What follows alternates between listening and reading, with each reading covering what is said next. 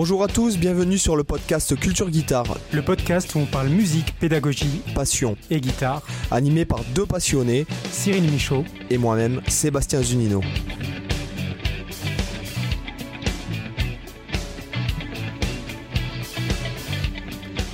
Hola chicos, bienvenidos a todos. ¿Qué tal Cyril? Hey, bienvenue sur Culture Accordéon, le, le podcast où on vous parle des meilleurs airs de Balmusette. Ouais, mais n'empêche que, n'empêche que quand t'écoutes certains trucs de Balmusette, ça, ça déchire quand même grave. hein. Enfin, non mais vraiment, je, dis ça sans ça- déconner. hein. Il y a des shredders de l'accordéon, hein, Ah ben ouais, le- tu prends Richard Galliano, je peux te dire que moi j'ai des albums de jazz où il joue le mec, euh, tu, tu prends peur. hein. Ah non, non, sans déconner. hein. Bon, je pense que les auditeurs s'attendaient pas à ce qu'on parle d'accordéon en ouverture. Non, non, mais euh, ça, ça, ça- voilà, bon, enfin bon, qu'est-ce que tu veux? Ici, on est, on est ouvert d'esprit, même si des fois on paraît assez, euh, comment dirais-je, assez tranchant, je dirais, pour, pour pas dire, euh, euh, pour pas dire un autre mot, mais euh, voilà quoi. Voilà, je pense qu'il faut être ouvert d'esprit, quoi. On est, on est ciselé. Donc euh, c'est vrai qu'on a eu beaucoup de reproches par rapport, alors je m'excuse à l'audience euh, d'avance quoi. En fait, on a eu beaucoup de reproches par rapport en fait au rythme de publication chaotique du podcast depuis six mois. Ouais. Cyril, tu, tu confirmes? Ouais, je confirme, je confirme. Euh, donc c'est vrai qu'il y a eu beaucoup de, on a eu beaucoup de taf, chacun on a eu du mal à, à se trouver des fois. Bon c'est vrai que voilà, il y a eu pas mal de, de choses. Euh, euh, moi j'ai j'ai beaucoup beaucoup travaillé sur mon site et bon bah, ceux qui, je sais qu'il y a des, des éditeurs du podcast qui, qui suivent les formations. Vous vous Ouais. rendez compte alors. Voilà, quand tu fais une formation à 360 vidéos, bon, euh, et que tu l'as fait en deux semaines, bon, tu t'imagines bien que le mec il fait pas grand chose d'autre dans la c'est journée. c'est un peu de l'intensif. quoi. Voilà, c'est un peu de l'intensif. euh, donc ça, c'est voilà, c'est voilà. Là, je suis beaucoup sur le site parce que le site marche très bien. Donc euh, euh, ça me motive à. Puis en fait cette année, j'ai envie, j'ai- un peu délaissé la compo. C'est vrai que je traîne un peu du pied quand j'ai des commandes et tout parce que euh, je suis très à fond dans la pédagogie cette année, voilà, et dans la pratique.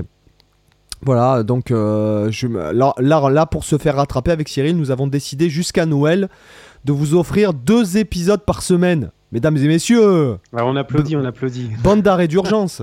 c'est clair. Et là, je pense qu'ils ont une descente d'organes de, de joie. voilà, c'est ça. Vous allez euh, nous avoir si vous, vous allez avoir des épisodes à rattraper. Du coup, on va se faire un peu pardonner comme ça. ça. Donc, euh, alors, euh, autre chose, je vous invite maintenant, alors, euh, on va chacun faire euh, ça à notre tour, mais je vous invite à vous inscrire à ma newsletter sur le, sur le site school.sébastienzunino.com parce que il y a, euh, et je commence à, il commence à y avoir énormément de ressources gratuites. Franchement, il y a les, toutes les tablatures des backing tracks de toutes les Mhm. leçons YouTube gratos. Il y a une formation de deux heures gratuite. Je vous invite vraiment à rentrer votre email sur la première page et en plus, je vous annonce qu'en décembre, pendant une semaine, il va y avoir une très grosse promo, très, grosse très gros vide-grenier sur les formations et qu'il y a euh, depuis la- que j'ai lancé, relancé le site il y a euh, bah, de, en juin, en fait j'ai relancé le site le 12 Mhm. juin, euh, il y a beaucoup de nouvelles formations, notamment Sweeping Academy, qu'est-ce que j'ai fait d'autre T'avais mille- les 1101 façons de bosser les ouais, gammes. mille Ouais. une façons de bosser les Je gammes. connais et mieux là- les formations que lui, bordel. et là, et là, je suis en train d'enregistrer la formation Les Dieux du rythme et de loin, les gars. Ah, C'est un bon titre, ça. Ouais, et je vais vous dire un truc, c'est de loin la, ma meilleure formation d'un point de vue pédagogique et d'un point de vue euh, passé au tiroir caisse, c'est-à-dire, euh, euh, ce sont des, quand on travaille sur des trucs comme le rythme ou l'oreille, en fait, les progrès se- sont visibles presque instantanément dans la Mhm. journée. Et euh, vraiment, j'ai vraiment bossé sur cette formation pour vraiment, quand je dis les dieux du rythme, c'est-à-dire je me suis inspiré des plus gros maîtres euh, du rythme, que ce soit des percussionnistes ou des, ou des guitaristes, notamment Nelson Veras. Il y a Ouais. même des exercices de fou avec le clic, euh, comment en fait travailler son tempo intérieur, par exemple en pensant le clic à la con- au, au contretemps, deuxième double, quatrième double, une, un clic tous les cinq doubles croches, un clic en croche pointé, un clic en noir pointé, une mesure avec clic, trois mesures sans clic pour travailler le, le tempo intérieur. Enfin bon bref, c'est vraiment euh, ma meilleure formation de, de loin. Et en fait, j'ai commencé à la filmer, je suis à peine au... j'ai- Je crois que j'ai fini le chapitre numéro 2 sur 7. Ouais. Et en fait, euh, c'est euh, monstrueux comme ça paye de suite. quoi. C'est euh, dans le jour même, tu, tu- tu te sens décollé. Donc voilà, je vous invite à aller vous inscrire sur mon site school.sebastienzunino.com pour être prévenu, sachant que maintenant je vous le dis en off pour l'audience du podcast, quand je sors une formation, elle est en promo pendant un week-end. quoi. Euh, à moins 50%. Donc euh, vous avez tout intérêt à... Et sans compter que j'envoie pas des emails tous les jours non plus. Quoi, hein. Ouais. Donc voilà. À toi. Eh ben, moi de mon côté, euh, vous pouvez également euh, rejoindre ma, newsletter. Bon, c'est pareil, c'est sur school.cyrilmichaud.com. Moi de mon côté, alors j'ai fait quelques changements. En ce moment, il y a, y a pas mal de réajustements. Euh, pour ceux qui me suivent sur YouTube, vous avez vu que je suis un peu moins actif depuis le début septembre parce que j'ai eu un, une grosse réflexion sur comment orienter ma chaîne. Donc, on en a discuté un peu avec Seb aussi. Et maintenant, j'ai trouvé l'angle vraiment qui me, qui me plaît et que je vais adopter à partir de là. Donc, euh, euh, rejoignez aussi ma chaîne YouTube parce que si ça vous intéresse, à partir de maintenant, je vais me focaliser plutôt sur tout ce qui est euh, composition euh, stylistique, donc développer son style à la guitare, développer son phrasé, euh, apprendre à composer, que ce soit des solos, des morceaux, des riffs. Donc je vais partager énormément de choses euh, par rapport à ça, des choses que vous avez, je pense, même souvent jamais entendues, parce que je vais me servir de mon background aussi, de tout ce que j'ai pu apprendre grâce au conservatoire. donc c'est des choses que finalement on transmet pas trop au niveau de la guitare, c'est des choses qu'on transmet plus en termes de d'environnement classique, alors qu'on pourrait très bien adapter ça à la guitare. Et donc j'ai aussi pas mal d'astuces dans ma dans, dans, dans ma valise euh, de, de, petites choses assez sympathiques que j'ai envie de vous partager. Donc j'ai plein plein d'idées. Donc les vidéos vont reprendre. Là j'en ai déjà six euh, qui sont qui sont tournées, donc je vais remonter. Et au niveau des formations, donc normalement, moi, je devrais avoir également des formations qui vont arriver très vite. Euh, j'espère. Euh, ma formation aller-retour, qui est quasiment finie, il me reste le dernier module. Mais vu que j'étais malade entre-temps, ça va couper un peu dans mon élan. Et euh, après avoir fait un petit sondage avec les abonnés, j'ai vu que les triades s'intéressaient pas mal. Donc les prochaines formations, il y aura les triades, il y aura également la gamme Pinta. Et j'ai aussi, je vais faire une formation sur un sujet que je pense, pareil, n'est jamais traité c'est la question du son quand on joue au doigt. Donc je prévois une formation qui sera assez courte, ce sera une formation un peu éclair, mais euh, qui va vraiment à l'essentiel sur comment avoir un son parfait vraiment quand on joue au doigt avec les ongles. Si jamais il y a des fans de Mark Knopfler ou d'autres guitaristes qui, qui, jouent au doigt, parce que bon, c'est vrai qu'on à la guitare électrique, on est très, euh, on est très euh, médiator. Mais si, je puis me permettre, euh, je, je, te pose une question puisque vas-y, vas-y. Je, je, vais me servir de. Bah, finalement, je suis le cofondateur de ce podcast, donc il est normal que si j'ai envie de poser une question, je la pose. Par exemple, moi qui ai appris en fait le jeu au doigt de façon, j'ai envie de te dire un peu artisanale, où j'ai mélangé ce que je voyais, par exemple chez notamment No Fleur, Jeff Beck.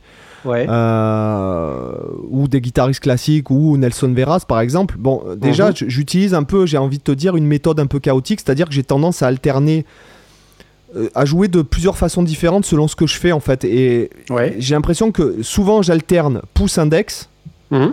j'alterne index majeur avec et après je joue euh, pouce index majeur annulaire selon ce que je fais. Si par exemple je je sais pas moi, est-ce que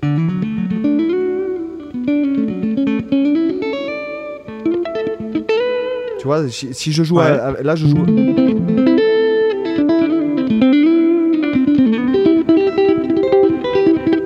Tu vois, par exemple, là, je joue avec euh, les, quatre doigts. Mhm. Mais si, par exemple, j'ai tendance à jouer. Euh,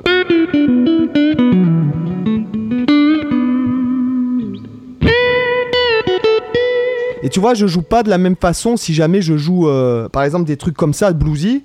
Ouais. que si jamais je joue. Euh,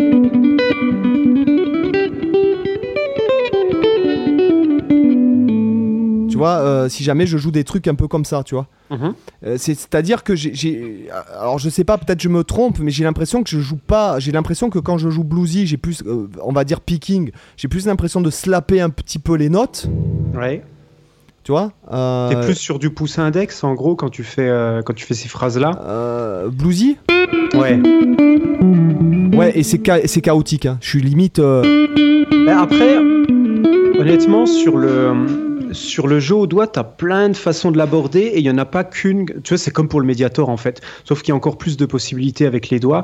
Mais tu as plein de façons de jouer. Par exemple, le côté pouce index, on pourrait se dire au début, bah, c'est un peu limité parce que finalement, tu, tu, négliges le, majeur et l'annulaire. Mais en fait, si tu reviens par exemple à la période de toute la musique, euh, musique ancienne où ils jouaient notamment euh, euh, bah, du luth, tu vois, les, les morceaux qui étaient écrits pour luth, c'était, c'était beaucoup du jeu pouce index en fait les gammes, il les faisait avec pouce index. Euh, parce que ça donne un son différent, vu que en fait ton pouce c'est le doigt le plus puissant de la main, il va avoir une attaque qui est différente de l'index. En plus, même le sens de l'attaque euh, au niveau de la main est différent, parce que le pouce tu vas euh, en direction du sol, alors que l'index va, va, en direction du, du corps, enfin il va vers toi. Du coup, c'est une attaque qui se fait dans un sens différent. Mais à ces époques-là, il jouait beaucoup pouce index. Et après, si tu prends le flamenco, ils font tout euh, index majeur. Après, ils utilisent beaucoup l'annulaire aussi. Mais par exemple, les gammes, c'est du index majeur. Pareil, en, classique, les gammes, on les fait en index majeur. Euh, et après, l'annulaire, tu l'utilises beaucoup. Euh, ben, dans le trémolo, par exemple, où tu fais pouce annulaire majeur index, pouce annulaire majeur index, etc. Mais en, en fait, ce que je veux dire, c'est que c'est pas grave. Enfin, tu vois, j'ai l'impression de tu vois, par exemple, si je te commentais ce que je suis en train de faire, admettons, j'improvise là. Hein, je... Hum. Alors là, je fais pouce index. Majeur, avec le majeur. Majeur. Là, je suis à les trois doigts. Là, je joue avec les deux doigts. quatre doigts. Quatre doigts. Quatre doigts. Les deux doigts. Hum. Deux doigts. Tu vois, par exemple, si je fais. Là, je récupère le pouce quand j'arrive dans les graves. Tu vois, enfin, c'est chaotique. Il n'y a, pas un truc qui, mmh. Tu vois, c'est. Euh, euh, ben, après, de toute façon, il y a il y a, quelques règles, mais en fait, tu peux adapter euh, à ta sauce. Moi, quand j'avais, quand j'avais pris des cours euh, euh, de perfectionnement après mes, mes études de classique, j'avais justement vu un peu plus dans le détail, toi, les cas de figure, dans quel cas tu utilises tel doigt, tel doigt. Et en fait, le, principe, si tu veux, le seul principe qu'il faut retenir, c'est exactement le même que pour le Mediator, c'est qu'il faut aller toujours à ce qui est le plus facile. En fait, il faut être le plus feignant possible. C'est-à-dire que tu vas au plus simple, et en fait, il faut aller dans ce qui est le plus naturel pour la main. Par exemple, je te donne un exemple, si tu fais... Euh, euh, imaginons que tu dois répéter, tu as, une note sur la corde de Si, par exemple, puis deux notes sur la corde de Mi, puis tu alternes ça, euh, ça comme ça. en fait, un doigté qui serait, qui serait bien, c'est alors je réfléchis en même temps que je te le dis. Voilà, si tu fais par exemple index pour la corde de si, ensuite tu fais le majeur pour la corde de mi, c'est a priori ce qui paraît le plus naturel parce que ça va dans le sens de la main. C'est-à-dire que le majeur il est après l'index et vu que la corde de mi elle est après la corde de si, c'est un mouvement naturel pour ta main. Un mouvement pas naturel, ça serait de faire le majeur sur la corde de si et l'index sur la corde de, de, mi parce que ça fait le sentiment un peu que tes doigts s'inversent. Euh, et du coup, un, phrasé comme ce que je t'ai dit là, corde de si, ensuite deux fois la corde de mi, si tu commences par index majeur, et que tu te dis je vais faire naturellement index majeur, index majeur euh, alterné, tu vas te retrouver à faire index majeur, index, et après en fait tu es coincé pour rejouer la corde de si. Tu serais obligé de faire majeur, donc ça te fait croiser les doigts dans une position non naturelle, ou tu es obligé de réutiliser l'index qui est foireux aussi, euh, et en fait, du coup, c'est là où tu vas plutôt dire, bah ok, je vais utiliser plutôt index, annulaire majeur, index, annulaire majeur, index. Et en fait, ça te fait une forme d'utilisation comme on a dans le trémolo, par exemple. Et, là, en fait, tu as un doigté naturel parce que index, annulaire, c'est naturel parce que l'annulaire est, dans le prolongement naturel de la main, il est après l'index. Du coup, le majeur, ça s'enchaîne bien avec l'annulaire. Et après, tu as ton index libre pour jouer la corde, la corde en dessous. Quoi. Et en fait, c'est tout. Moi, mon prof m'avait appris comme ça c'est qu'il faut toujours aller dans le sens naturel de la main. Alors au début, ça demande quand même un peu de réflexion, c'est vrai, parce que tu es obligé quand même de réfléchir un peu à tes doigtés. Mais après, avec l'habitude, c'est des choses, c'est des mécanismes qui vont se faire naturellement, parce que tu, tu rencontres quand même souvent un peu les mêmes combinaisons, les mêmes euh, changements de cordes, etc. Donc au bout d'un moment, tu es habitué, tu le fais. Mais euh, ça, par exemple, pour ceux qui galèrent dans le jeu au doigt, euh, moi, c'est ce que je vous conseille. C'est une des premières règles à appliquer. Toujours suivre le sens naturel de la main et éviter les croisements de doigts euh, qui sont pas qui sont pas bons. Donc majeur en dessous de l'index ou annulaire en dessous du majeur ou, annulaire en dessous de l'index. ou alors pouce au-dessus des autres doigts, ça aussi, c'est bon. En même temps, c'est pas spontané de faire un truc pareil, mais, mais, voilà, tout ce qui est pas naturel, vous éliminez ça et déjà là, tu as un euh, sentiment de liberté, de facilité qui est décuplé quoi. Ce que tu décris. C'est pour ça euh, après tu fais un peu à ta sauce en fonction du phrasé que tu joues. Euh, toi les répétitions de doigts par exemple c'est pas quelque chose moi que je trouve que je trouve gênant. t'as as des profs qui vont dire bah, il faut tout le temps alterner si tu as utilisé un doigt pas t'as pas le droit de le réutiliser il faut obligatoirement utiliser un autre parce que c'est plus efficace pour de la vitesse. Mais par exemple quand tu joues des phrasés lents c'est un peu le même truc que faire que des coups vers le bas ou que des coups vers le haut. Tu vois, si le phrasé est modéré ou lent, ben moi, il y a des fois des morceaux où je vais réattaquer, par exemple, pour la note aiguë, plusieurs fois l'annulaire, euh, même si dans la théorie, c'est moins bien. Dans la pratique, ça sonne mieux parce que déjà, tu as une cohérence de son parce que tu as le même doigt qui attaque tout le temps la même corde. Donc forcément, tu as une meilleure homogénéité du son. Et en plus, tu vas avoir euh, euh, une certaine facilité du doigté parce que tu te poses moins de questions. Et si tu te poses moins de questions, bah, tu vas plus vite, tu mémorises plus vite. Enfin, tout est facilité. Donc c'est pour ça, moi, je suis plutôt dans, dans le, concept de se dire, je, découvrir un peu toutes les façons qui existent. Et après, toujours chercher à aller au plus facile parce qu'à un moment donné on est là pour jouer de la musique on n'est pas là pour se prendre la tête avec de la technique euh, euh, voilà tu et la, plupart des bons musiciens font ça en réalité pour le doigté que tu décrivais mais ils font, tellement de, dans possibilités. le podcast, ils font ce qui est facile pour eux. Tu as, tellement de possibilités. As, donc, donc toi tu décris index annulaire majeur. c'est le plus optimal quoi donc toi, tu décrivais, il y avait index majeur annulaire. Non, index annulaire majeur. je crois qu'on a perdu Sébastien. non, non, non, ça marche. T'es toujours là? Ouais, ouais, ouais, ouais, ouais. C'est toi qui reçois plus. Ah, allô? Voilà, petit problème technique. Voilà, donc on parlait du jeu au doigt. Donc euh, pour euh, voilà, bon, en fait, on fera un épisode. Euh, arrêtons la parenthèse, parce que ouais, voilà, c'était une parenthèse, mais qui était assez longue, quoi, tu vois. donc aujourd'hui, en fait, voilà, nous sommes dans le cœur du sujet du steak on va, on va, on va trancher, on va faire, il va y avoir, ça va être une boucherie, voire, voire une charcuterie. On va, on va être un peu tranchant. Euh, en fait, on va parler des guitaristes de légende qu'on n'aime pas. Voilà, comme vous avez pu le voir sur le titre, et c'est pour ça que vous avez cliqué, parce que vous, vous aimez vraiment les titres un peu accrocheurs. vous aimez le drama, on sait. Ouais. D'ailleurs, t'as vu en parlant de drama, là, le, drama que j'ai eu dimanche, là euh, euh, Oui ah non, mais je, franchement, moi je peux ah, plus. C'était de la belle répartie en tout cas, franchement, bravo. Ouais, bon, enfin bon, bref, le pauvre mec, je, m'en suis un peu voulu après de l'afficher oh. comme ça, mais bon. T'as trop de cœur. ouais, non, mais en fait, moi, moi, les mecs sur internet qui.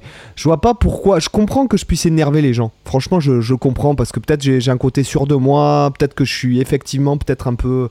Je parais sûr de moi et un peu prétentieux, peut-être, j'en sais rien. Euh, j'espère pas, en tout cas. Euh, mhm. vu ce que je pense de moi, si, si jamais j'étais prétentieux, je pense pas que je me lèverais à 5h du matin pour pratiquer euh, tous les matins jusqu'à 11h. Euh, enfin, je pense pas. En tout cas, euh, je pense pas que quand j'écouterai quand j'écouterai euh, Nelson Veras ou Alan Allsworth, j'aurai une descente d'organes à chaque fois. mais il y a des gars, apparemment, ils te connaissent pas et ils te jugent en te voyant 5 minutes dans une vidéo. donc j'ai pas. Enfin, moi, c'est la première chose qui m'est venue à l'esprit de, lui répondre, quoi. Mais, mais, je supporte plus ce genre de gars qui jugent, en fait. Oui, non, mais c'est clair. Qui jugent, ils me connaissent pas, le mec, euh, il me dit que je me la pète. Bon, euh, ouais, ok, d'accord, mais alors euh, dans ce cas-là, propose de la qualité avant de critiquer les autres. La première chose à faire, c'est d'au moins prouver que tu fais de la qualité derrière, quoi. C'est ça. Et quand tu fais de la merde, ben abstiens-toi, quoi. T'as pas à juger. Tu la gardes pour tes chiottes. voilà, c'est ça, exactement. Donc en fait, euh, aujourd'hui, on va parler des. Alors, c'est pas pour dénigrer, encore une fois, euh, c'est une question personnelle. Donc, euh, il y a un petit disclaimer. C'est pas parce que je vais dire que j'aime pas tel guitariste que forcément je trouve que c'est de la merde. Exactement, moi c'est pareil. Sauf peut-être il y aurait une exception qui me vient à l'esprit. je vois laquelle.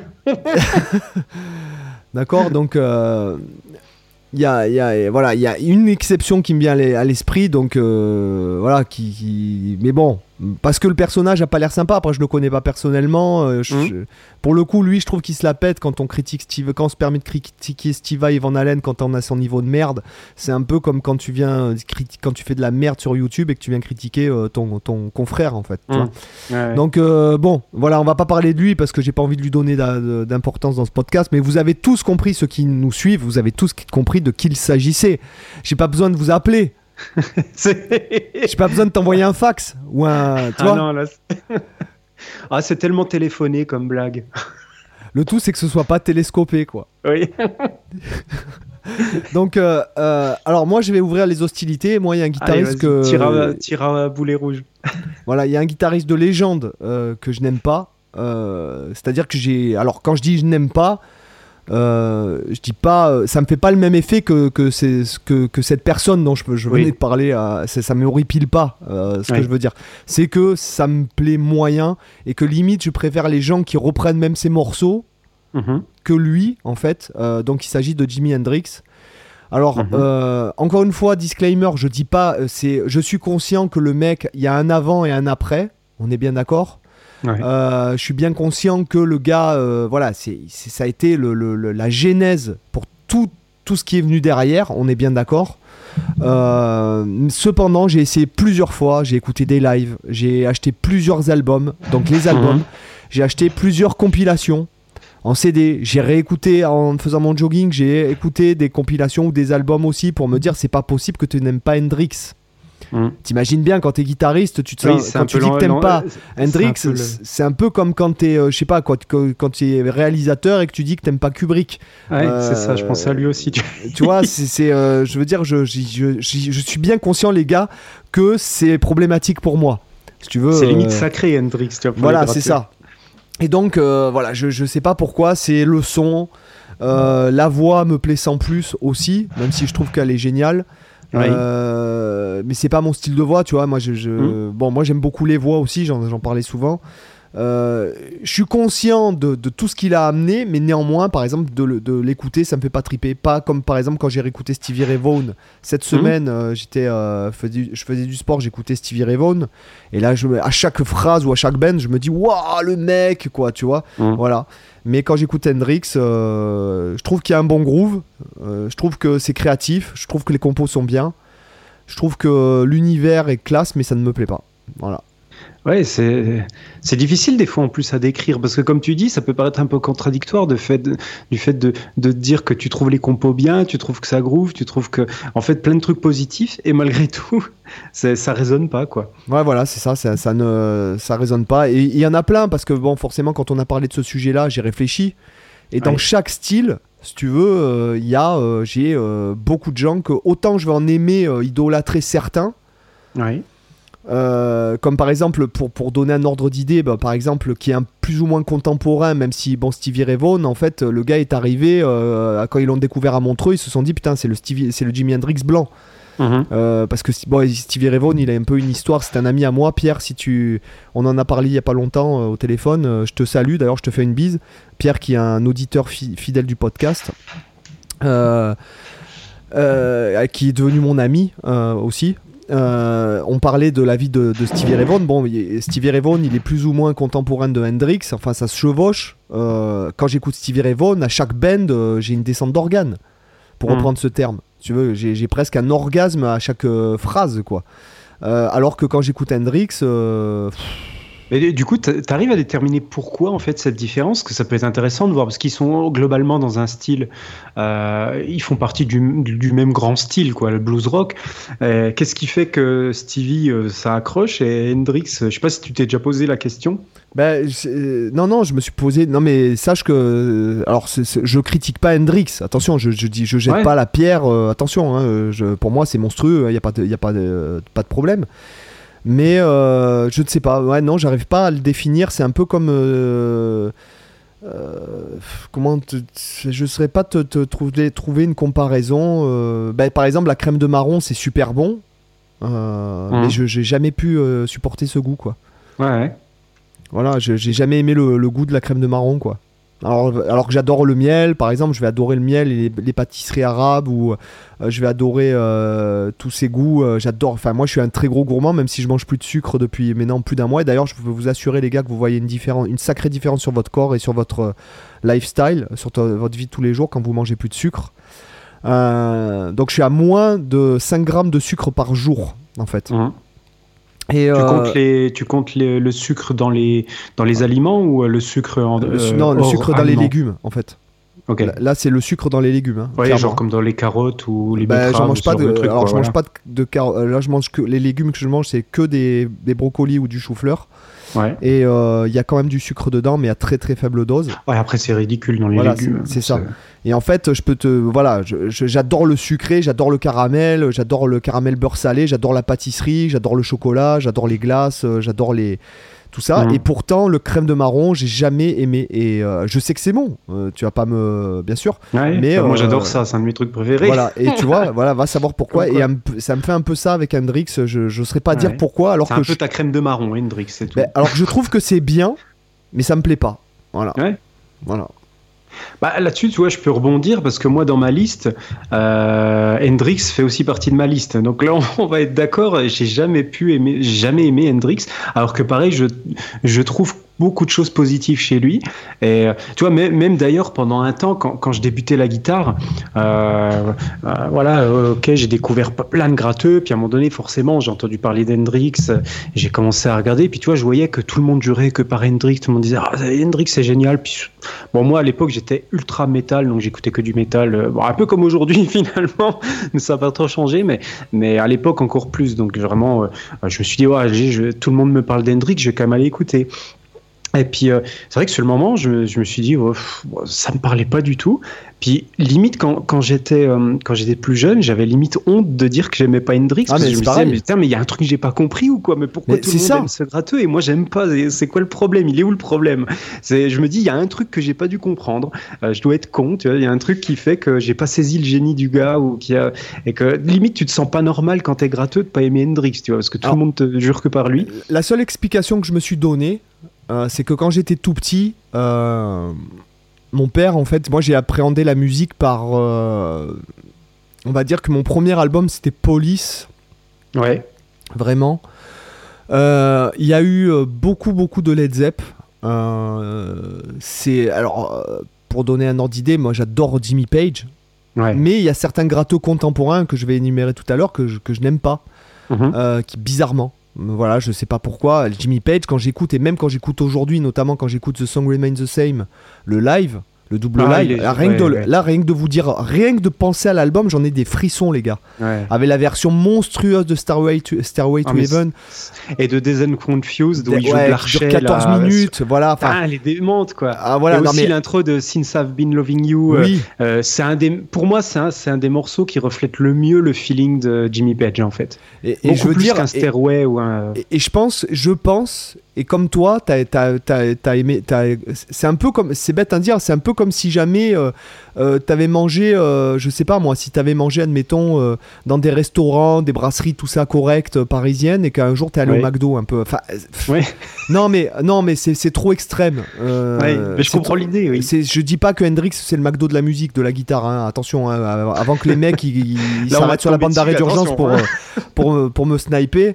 Euh, ce que je veux dire, c'est que voilà, c'est c'est un peu, je pense que ça peut-être ça vient du fait que mon père m'a beaucoup euh, exposé à Led Zepp, Ouais. euh, notamment à cet album, parce que là plusieurs fois j'ai eu des frissons rien que d'en parler, quoi. Tu vois, rien que Ouais, d'en bah, parler. Euh, sais quoi, moi, rien que tu, tu me parles de ça, j'ai envie de me mater tout le DVD euh, juste après le podcast là. ouais, tu vois, voilà. De- franchement. Il y, a, y a le côté spirituel, il y a le côté bogossitude aussi de, de, de Robert Plant que j'aime. Ouais, Moi j'aime c'est les beaux gosses, quoi, Page, franchement.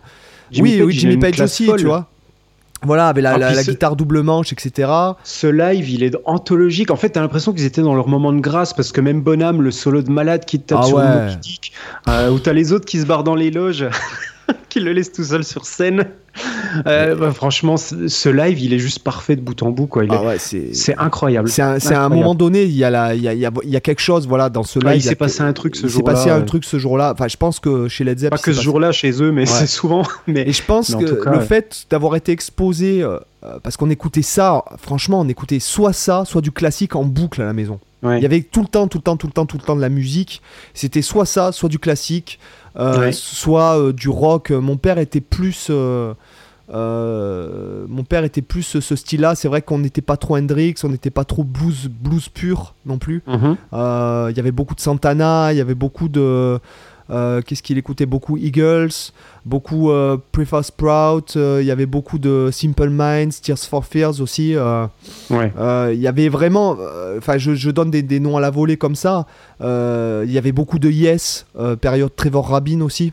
Mhm. Donc en fait, euh, moi j'ai été exposé à ça et donc après Hendrix, tu veux, je, suis arrivé, le son était pas le même, était moins aseptisé peut-être aussi. euh, est-ce que c'est pas, est-ce que ça vient pas du fait d'avoir été ce à quoi tu as été exposé avant en fait? C'est possible, ouais. Euh, ouais, effectivement, parce que de toute façon, tu te construis aussi par euh, tout ce que tu écoutes, toute l'expérience, et des fois, il suffit que tu aies un, un truc, peut-être dans une vie parallèle, t'aurais écouté Hendrix en premier, ça se trouve, t'adorerais, puis Led Zepp, ça t'aurait pas touché. Effectivement, des fois, c'est dur de- de- de- d'arriver à comprendre. Moi, j'aime bien faire cet effort, des fois, d'essayer de me dire pourquoi j'aime pas quelque chose, parce qu'en fait, t'apprends beaucoup sur toi. Ah, bien et tu sûr. apprends aussi, en fait, le fait d'étudier ce que tu n'aimes pas, ça, ça te permet de renforcer ton style parce que tu te construis toujours sous souvent, euh, ça j'en ai déjà parlé dans les podcasts, mais en fait, n'importe quel genre musical se construit toujours en opposition à d'autres genres musicaux, en fait. Et justement, parce que, genre la musique punk, ça s'est apparu en opposition à la pop, par exemple qui était jugé trop, trop léché, trop propre. Et eux, ils sont arrivés, ils ont se dire, mais c'est bon, euh, vous nous faites chier, on va foutre un son crado, et, euh, trois accords et on y va, quoi. Parce qu'ils n'avaient pas envie de se faire chier. Euh, tu vois, c'est des trucs comme ça. Et tous les, tous les genres musicaux, tu as tout le temps un truc où, en fait, ils ont, ils ont fait ce style parce que tel autre style institutionnel à ce moment-là ne leur plaisait pas, ils voulaient aller différent, faire un truc différent de ça. Et c'est pareil pour les artistes, quand tu sais vraiment, ok, ça j'aime pas, ben en fait ça te fait comprendre ce que toi tu ne veux jamais faire dans ta musique et donc ça te permet d'être euh, d'être meilleur dans ce que toi tu sais faire quoi. Oui voilà. Oui oui non mais euh, puis après il y a, y a, des choses voilà comme tu, tu, as, dit euh, je trouve que le terme était vachement juste. Il y a des choses qui ne te font pas raisonner. Oui. Voilà, comme il y a des auteurs qui sont monstrueux, qui te font pas raisonner, il y a des films qui sont monstrueux et que toi tu bah, euh, voilà, après c'est une question de goût, mais en fait, encore une fois, je jette pas la pierre euh, ni, euh, par exemple, au truc que je supporte pas. Par exemple, je, tiens à dire que je suis un mec qui j'aime j'aime le rap, j'aime la house, j'aime même le, mhm la EDM, j'aime beaucoup euh, le rap, le classique, le baroque, le romantique, pourquoi pas le contemporain, euh, si je, si je sais à quoi l'œuvre se rapporte, euh, mhm. le jazz, etc. Enfin, j'ai pas vraiment, tu vois, je suis pas un ayatollah de la musique instrumentale ou quoi que ce soit. j'aime beaucoup, par exemple, Céline Dion. j'adore même mhm. Céline Dion. j'adore les belles voix. Euh, donc c'est pas encore une fois je jette pas la pierre. Attention je, le but c'est pas de dire ouais c'est de la merde. Pas du tout. Euh, même pour les trucs que je supporte pas euh, hein, par exemple par exemple Marc Lavoine je mhm. supporte pas parce que ça, ça me, moi ça m'angoisse d'entendre ce mec chanter. Alors le mec est sûrement très sympa. Il est beau gosse ou ce que tu veux. Ça il a peut-être le cœur sur la main. Je ne critique pas l'humain. Mais quand mhm. j'écoute sa musique et sa voix et son groove par rapport au rythme ça me donne juste. Ça, moi qui joue beaucoup, beaucoup au clic ou avec des boîtes à rythme ou avec des, des drums, euh, des trucs comme ça, quand j'entends un mec comme ça qui chante, qui est pas dans le rythme, dans le grave en plus, ça me. Mmh. T'as des bouffées de chaleur. Ah ouais, non, mais c'est pas des bouffées de chaleur, c'est que ça m'empêche de bien respirer. Parce qu'une fois, en fait, la première fois où j'étais exposé, euh, si tu veux, aux radiations, en fait, euh, j'ai faisais du stop entre hier et Toulon pour rentrer euh, de soirée. Et il y a une nénette qui m'a pris en, stop. D'accord? Elle écoutait Marc Lavoine dans la voiture. Et là, j'ai dû ouvrir la, j'ai dû ouvrir la fenêtre. Je, j'avais. voilà. Une attaque de panique. Ah non, non, mais c'est vrai, ça m'a vraiment fait cet effet-là, si tu veux. Et euh, c'est là que je me suis dit, mais qui c'est qui chante, quoi? Elle m'a dit, c'est Marc Lavoine. J'ai fait putain de merde. Non, bon, forcément, j'ai pas critiqué. La nénette, elle me prenait en stop. J'étais bien content d'être pris en stop et de, rentrer, de pouvoir rentrer chez moi. Euh, parce que ça m'est déjà arrivé de rentrer de, entre, pour ceux qui connaissent hier et Toulon. je suis déjà rentré de soirée à pied entre hier et Toulon. À pied, ouais, vous avez bien entendu. Euh, à moitié moi, je me rends pas compte. Bah, je pense que t'es à entre hier, j'ai bien dû faire 25 km dans la nuit, quoi. Ah oui. À pied. Ah ça cause là. Ouais, tu vois, ça commence à piquer du slip. Et euh, voilà, donc j'ai été exposé. Voilà, donc c'est, je, sais que voilà, Marc Lavoine par exemple, c'est quelque chose que je, je supporte pas quoi. Mm. Donc, euh, mais, mais, encore une fois, je critique pas le mec et je vais pas critiquer par exemple les gars euh, qui sont fans de téléphone ou quoi que ce soit. C'est simplement mm. que moi, quand j'écoute, enfin quand j'étais petit, la première fois que j'ai entendu téléphone, je croyais que c'était un groupe pour les enfants en fait. Je mm. croyais que c'était comme les musclés en fait. non mais tu vois, sans, vraiment sans rigoler, parce que j'étais vachement petit, euh, je lui dis mais tiens, il y avait les musclés euh, dans le club Dorothée et je pensais que c'était un groupe comme ça, quoi, de, rock pour enfants ou de... Euh, je pensais pas que c'était un vrai groupe, quoi, si tu veux. Et en fait, et je, donc j'aimais pas forcément. Et un jour, je suis tombé dans un magazine de guitare, je suis tombé sur une interview de, bon, bah, de Louis. C'est pour ça que je veux quand même clarifier. Et quand j'ai lu ce qu'il, ce qu'il, alors, est-ce que le, est-ce que le journaliste à, enjoliver la chose, je ne sais pas. Néanmoins, quand même, le gars il disait que Steve Vai ne jouait pas en rythme et que Van Halen c'était pas un bon guitariste. Et là, je me hmm. suis dit, non ah mais gars, quand on, a ton niveau, on se permet pas de toucher à des gars comme ça. C'est clair. Là tu, tu là, tu touches plus sol, là, tu touches plus la terre. Là, je veux dire, euh, j'aime pas Hendrix. Euh, je, attention, je critique pas. Je sais que, comme je le dis, c'est la genèse de tout ce qu'il y a eu derrière. Il y a eu un hmm. avant et un après Hendrix. Euh, bon, mais quand tu, quand tu es le guitariste de téléphone et que tu fais les solos, euh, euh, de ce niveau-là, tu peux pas te permettre de critiquer un mec comme Van Halen et encore moins Steve Vai, quoi. Hum. Même si t'aimes pas. Ouais, bah oui, on est d'accord. En disant que Steve Vai ne joue pas en rythme, mais gars, mais il- Steve Vai, dans son- le bout de, son, de l'ongle de son petit doigt, il a plus de talent que dans, dans 10 gars comme toi. Donc si tu veux, y a, moi c'est ça que je supporte pas. Voilà, je supporte Ouais. pas la, la critique euh, dé- débile en fait. Euh, Voilà. Donc euh, voilà Ouais, pourquoi je, n'aime pas, euh, voilà pourquoi je n'aime pas Louis Bertignac aussi bien musicalement que euh, finalement au niveau de ce qu'il dégage quoi. Ouais. Voilà. C'est dit, Bah, au, moi- moins, au moins c'est dit. Moi, pour revenir sur Hendrix, euh, c'est vrai que c'est un peu comme toi, je reconnais plein de choses super à Hendrix. Euh, par exemple, les- peut-être les trucs que je vais aimer le plus chez Hendrix, c'est les solos. Et en fait, je pense que finalement, j'écouterai presque les solos tout seul et pas ce qui va autour, parce que les morceaux me passionnent pas du tout quand j'écoute ça. En fait, ça me fait un peu l'effet euh, encéphalogramme plat, tu vois. C'est genre, il se passe rien dans ma tête quand j'écoute Hendrix. J'aime pas la voix non plus. J'aime pas les morceaux particulièrement. J'aime pas la- les progressions d'accords. Après, c'est vrai que de base, j'aime pas des masses le blues, donc ça aide pas. Mais c'est aussi pour un guitariste, c'est souvent assez blasphématoire, mais je m'en fous maintenant. Comme, comme je disais, euh, j'avais limite honte de dire que j'aimais pas Hendrix quand j'étais plus jeune. Maintenant, j'en ai rien à secouer. Euh, pareil il y a quand même blues, je- intro là. Oui, ça, ça effectivement.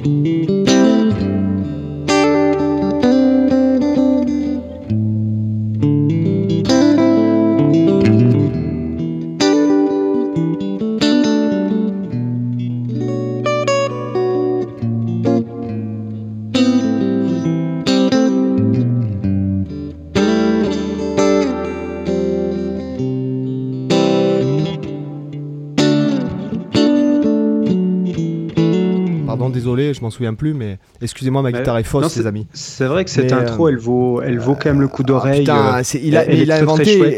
Et, aujourd'hui, tous les gars qui font des double stop en néo, Ouais. en new soul comme des malades, bon, bah, ça vient de ça. hein, euh. Hum, non mais c'est clair. Ah, mais après il a il a apporté plein de choses. Euh, c'est clair même en termes de son. Il y a, alors je sais parce que je suis pas le plus grand connaisseur d'Hendrix. Je sais plus dans quel morceau il a fait ce solo euh, au bottleneck là avec. euh, ah c'est dans un de ses plus connus là. C'est pas All, All, All Along the Watchtower. Ah, celui-là dans aussi, il est monstrueux. J'aime beaucoup le solo. C'est peut-être le morceau que je trouve le mieux d'Hendrix euh, euh, et que, mm, que je, peux potentiellement le plus facilement écouter. Hum, mais voilà, après, hormis quelques points comme ça, euh, je m'écouterai pas du Hendrix tous les jours, et même pas tous les mois, et même pas tous les ans. et pour te dire, la dernière fois que j'ai écouté Hendrix, euh, ça fait. Bah, J'étais même pas encore avec Steph, je pense, la dernière fois que j'ai écouté Hendrix, donc ça fait plus de 10 ans au moins que peut-être j'ai pas écouté un morceau d'Hendrix. Ah non, non, moi Donc, je réécoute quand même régulièrement parce que je me dis, euh, à chaque fois, Bah, chaque moi, année, j'ai envie de te dire, j'ai envie de dire, mais je vais finir par aimer, c'est parce que je suis pas assez mature. Moi, j'ai euh. abandonné. J'ai essayé plusieurs fois dans ma vie. J'ai essayé quand j'étais plus jeune. J'ai euh, vraiment euh, débutant guitariste. Je me suis dit ah mais c'est sûrement parce que t'as pas assez de connaissances, machin. C'est le fameux truc. euh, Ah j'ai pas assez de connaissances pour apprécier. Tu vois, faut des connaissances pour apprécier. Puis après, euh, me- j'ai réessayé des années plus tard. Et en fait, à chaque fois que je réessaye, ça me fait toujours le même effet. Donc à un moment donné, il faut accepter qu'il y a des choses que tu aimes et des choses que tu n'aimes pas. Et c'est pas grave. Même si 99% de la population du monde va aimer un truc, si toi t'aimes pas, bah, c'est comme ça, c'est tout. donc, euh, donc voilà, Hendrix, ouais, ça fait partie de, des légendes qui, moi, me- m'en touchent une sans bouger l'autre. quoi. Ok, à toi. Alors maintenant, à toi. Je te renvoie la balle parce que j'ai pas envie d'enchaîner. Moi, j'ai déjà dit deux guitaristes finalement. Ouais, là, t'as as déjà lâché pas mal. Là. Alors, hum, alors attends, j'hésite. Bah, alors, je vais y aller. On va, je vais me garder les deux gros pour, pour après. Mais euh, tu, tu citais Van Halen. Bah, moi, par exemple, Van Halen, ça fait partie des guitaristes que j'aime pas des masses. Euh, et en fait, à part Éruption, le solo de Beat It et Jump, grosso modo, euh, j'avais le vinyle de, de Van Halen où il y a Éruption, je sais plus le nom de l'album, bah, C'est Van. Halen, je crois. Ouais, c'est Van Halen. ouais. Euh, bah, Van à part Halen. Éruption, je me suis fait chier pendant tout l'album. Et puis, euh, autant j'aime bien le son du gars, j'aime bien le toucher qu'il a, mais les compos, ça me passionne Ah non, moi j'aime absolument bien les compos euh, Panama. euh, euh, j'aime bien les compos Running with the Devil. euh, j'aime bien. Non, non, j'aime bien. Je préfère la, la période David Lee Roth euh, que la période Sammy Hagar ou même. Alors j'aimais bien aussi l'album Free avec euh, le chanteur d'Extreme Gary Sharon. Hein? Mais euh, moi, pareil, c'est un guitariste. Bon, euh, non, c'est comme toi, le solo de Beat It, est tellement monstrueux qu'on peut pas ne pas aimer ce solo. Mais Ouais, euh, c'est pas un guitariste qui me transcende, mais j'adore les. Voilà. Enfin, j'aime bien Van Halen, période David Lee Roth, en fait. D'accord. Voilà.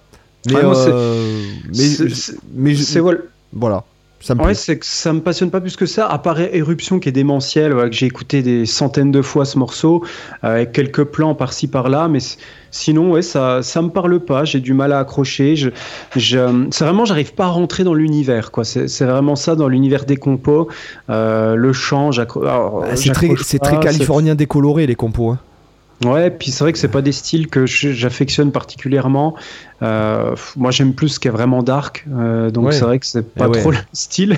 Ah ouais, non, mais c'est clair. Pourtant, tu vois, Jump, je trouve ça pas mal, alors que c'est c'est un peu à l'opposé de ce que je viens de dire. Euh, c'est limite kitschouille même un peu dans le son, euh, dans le son de, des claviers, euh, enfin ouais, dans le son général. Mais mais bon, malgré tout, ça ça passe quand même. Je sais pas pourquoi ce morceau, ça ça passe un peu chez moi. Mais sinon, voilà, ça me passionne pas plus que ça. Alors, ok. Moi, alors pour un peu continuer dans l'époque euh, Hendrix, euh, il y a un autre guitariste que je- dont je suis pas super fan non plus, qui est très très connu, c'est euh, Clapton.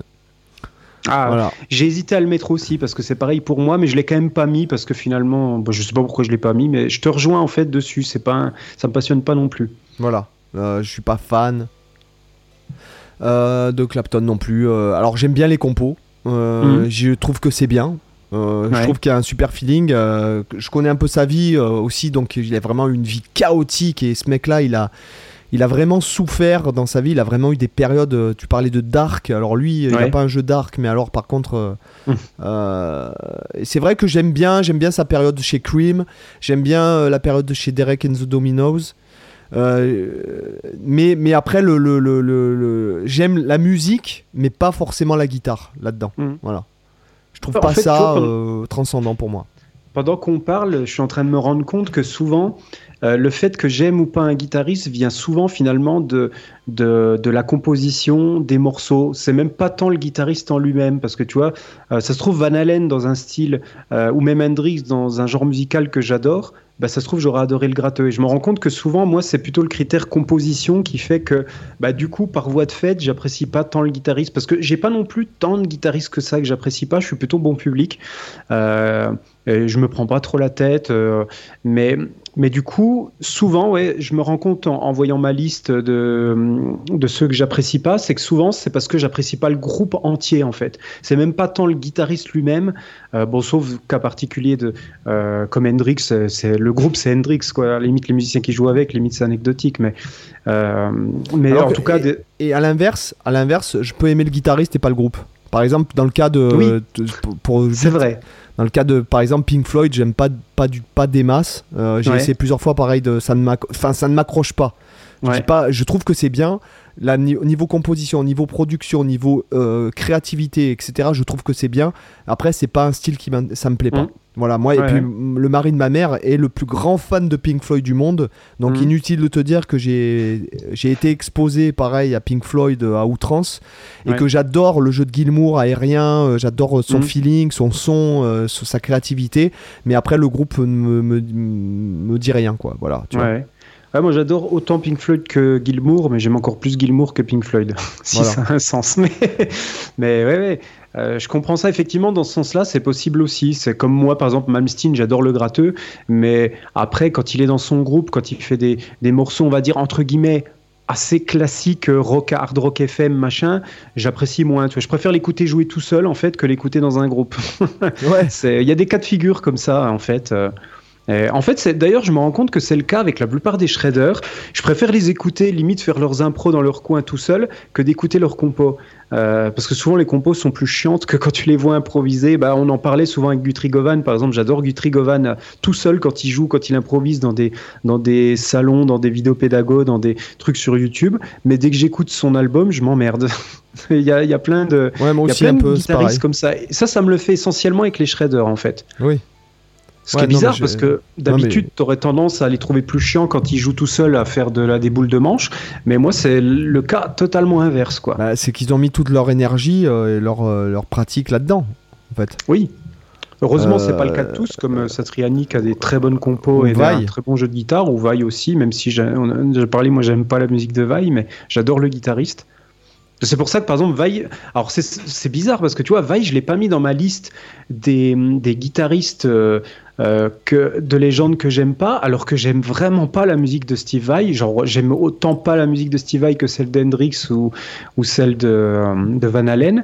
Mais par contre, ça fait quand même partie de mes guitaristes préférés parce que j'adore j'adore tellement le phrasé, le son de Steve Vai et le feeling que, bah, en fait, c'est pareil, c'est le guitariste que j'ai envie d'écouter, mais en dehors de ses compos. c'est vraiment bizarre. Mais je trouve que tout est parfait chez lui, sauf sa musique. C'est bah, bizarre, mais c'est moi, ça me, autant je j'aime pas forcément l'entendre improviser. Ouais. Euh, parce que plusieurs fois, après moi j'aime bien le. Bon, on en a souvent parlé, il y a le côté compo, mais moi j'écoute beaucoup le côté impro aussi, si tu veux. Oui, bien sûr. Et t'as des mecs euh, bah, comme Steve Vai qui en impro, ce ne sont pas des, des improvisateurs. Hmm. C'est des mecs qui vont improviser un solo. Euh, euh, improviser un solo euh, basique comparé à ce qu'ils sont capables de faire en composition, ce qu'ils font en, solo, en improvisation, c'est vraiment c'est basique quoi. Hmm. c'est pas pour moi il n'y a pas de phrase etc. C'est que des plans euh, voilà, c'est le plan B12 enchaîné au plan B5, enchaîné au plan B7. C'est le mec, mm. il est pas dans l'instant présent finalement quand il improvise. Pourtant, c'est Steve Vai. Alors, les mecs, ils vont sûrement faire une descente d'organes sur leur, leur, siège de voiture. Ils vont foutre des, étoiles négatives au podcast. Mais euh, par exemple, à l'inverse, à l'inverse, un Andy Timons, dont je suis pas super fan en composition, euh, quand il improvise, c'est monstrueux quoi. Il y a mm. du phrasé, il y a un langage, etc. Il y a, tu vois. Et encore une fois, ce sont pas, euh, même Satriani, c'est pas un improvisateur. Enfin, pour mm. moi, tu vois, c'est pas. Alors qu'Andy Timon, qui est vraisemblablement un peu dans ce style, un peu instrumental shred, et un guitariste qui, euh, quand lorsqu'il improvise, tu dis, waouh, le mec, quoi. Putain, il a un phrasé. Euh, putain, voilà, c'est. C'est ça, et à l'inverse, bon, les compos me touchent beaucoup moins que celles de Satriani ou de Vai, quoi, euh, de, mmh. tu vois. Donc en fait, après, tu peux aimer une facette de la personnalité, tu peux aimer le son d'un gars et pas aimer son jeu, et vice versa. Euh, tu peux aimer son jeu et pas, et pas ou son phrasing et faire abstraction de son son, comme c'est le cas par exemple un peu pour, pour Alan Allsworth. Moi, Alan Allsworth, je suis pas hyper fan de son son. Moi, quand j'écoute Alan Allsworth, c'est le phrasing. C'est le phrasé, oui, j'imagine bien. D'ailleurs, là, bientôt, il va y avoir, j'ai relevé un solo d'Alan Allsworth, là, The Sixteen Men of Tain. Et j'ai relevé, donc en analysant, donc j'ai écrit la grille, le, solo qui est monstrueux. Euh, la grille, qui rien que la grille, le cerveau qu'il faut pour improviser là-dessus, c'est monstrueux. Et en plus, j'ai traduit, donc j'ai écrit la grille, et euh, j'ai mis entre parenthèses, pour euh, lorsque je vais faire la vidéo sur YouTube, j'ai mis entre parenthèses comment lui pense le truc en fait. Hmm. Parce qu'il a vraiment un mode de pensée qui n'est pas le mien. Je te donne l'exemple. Par exemple, il va penser euh, sur un, La base de Fa. Donc, c'est un, si tu veux, un La base de Fa. Lui, il va penser La base de Fa, alors que tu pourrais dire c'est simplement un, Fa majeur 7 dièse 5. Oui, c'est ça. Fa majeur 7 dièse 5. et en fait, lui, il va penser la ré mineur, les Ré mineurs mélodiques. Alors que moi, hmm. par exemple, j'ai pensé Lydien dièse 5. Lui pense en dérivation, donc ça après c'est intéressant d'avoir aussi le point de vue du gars, même si tu penses pas comme lui. Euh, comment comment il en fait comment la personne, euh, enfin voilà, on va pas. Oui, parce que c'est ce qui va te permettre de comprendre la, façon dont il improvise et exactement. dont il pense ses phrases en fait. Voilà, exactement, c'est ça. Tu es obligé de décoder son sa façon de voir les choses.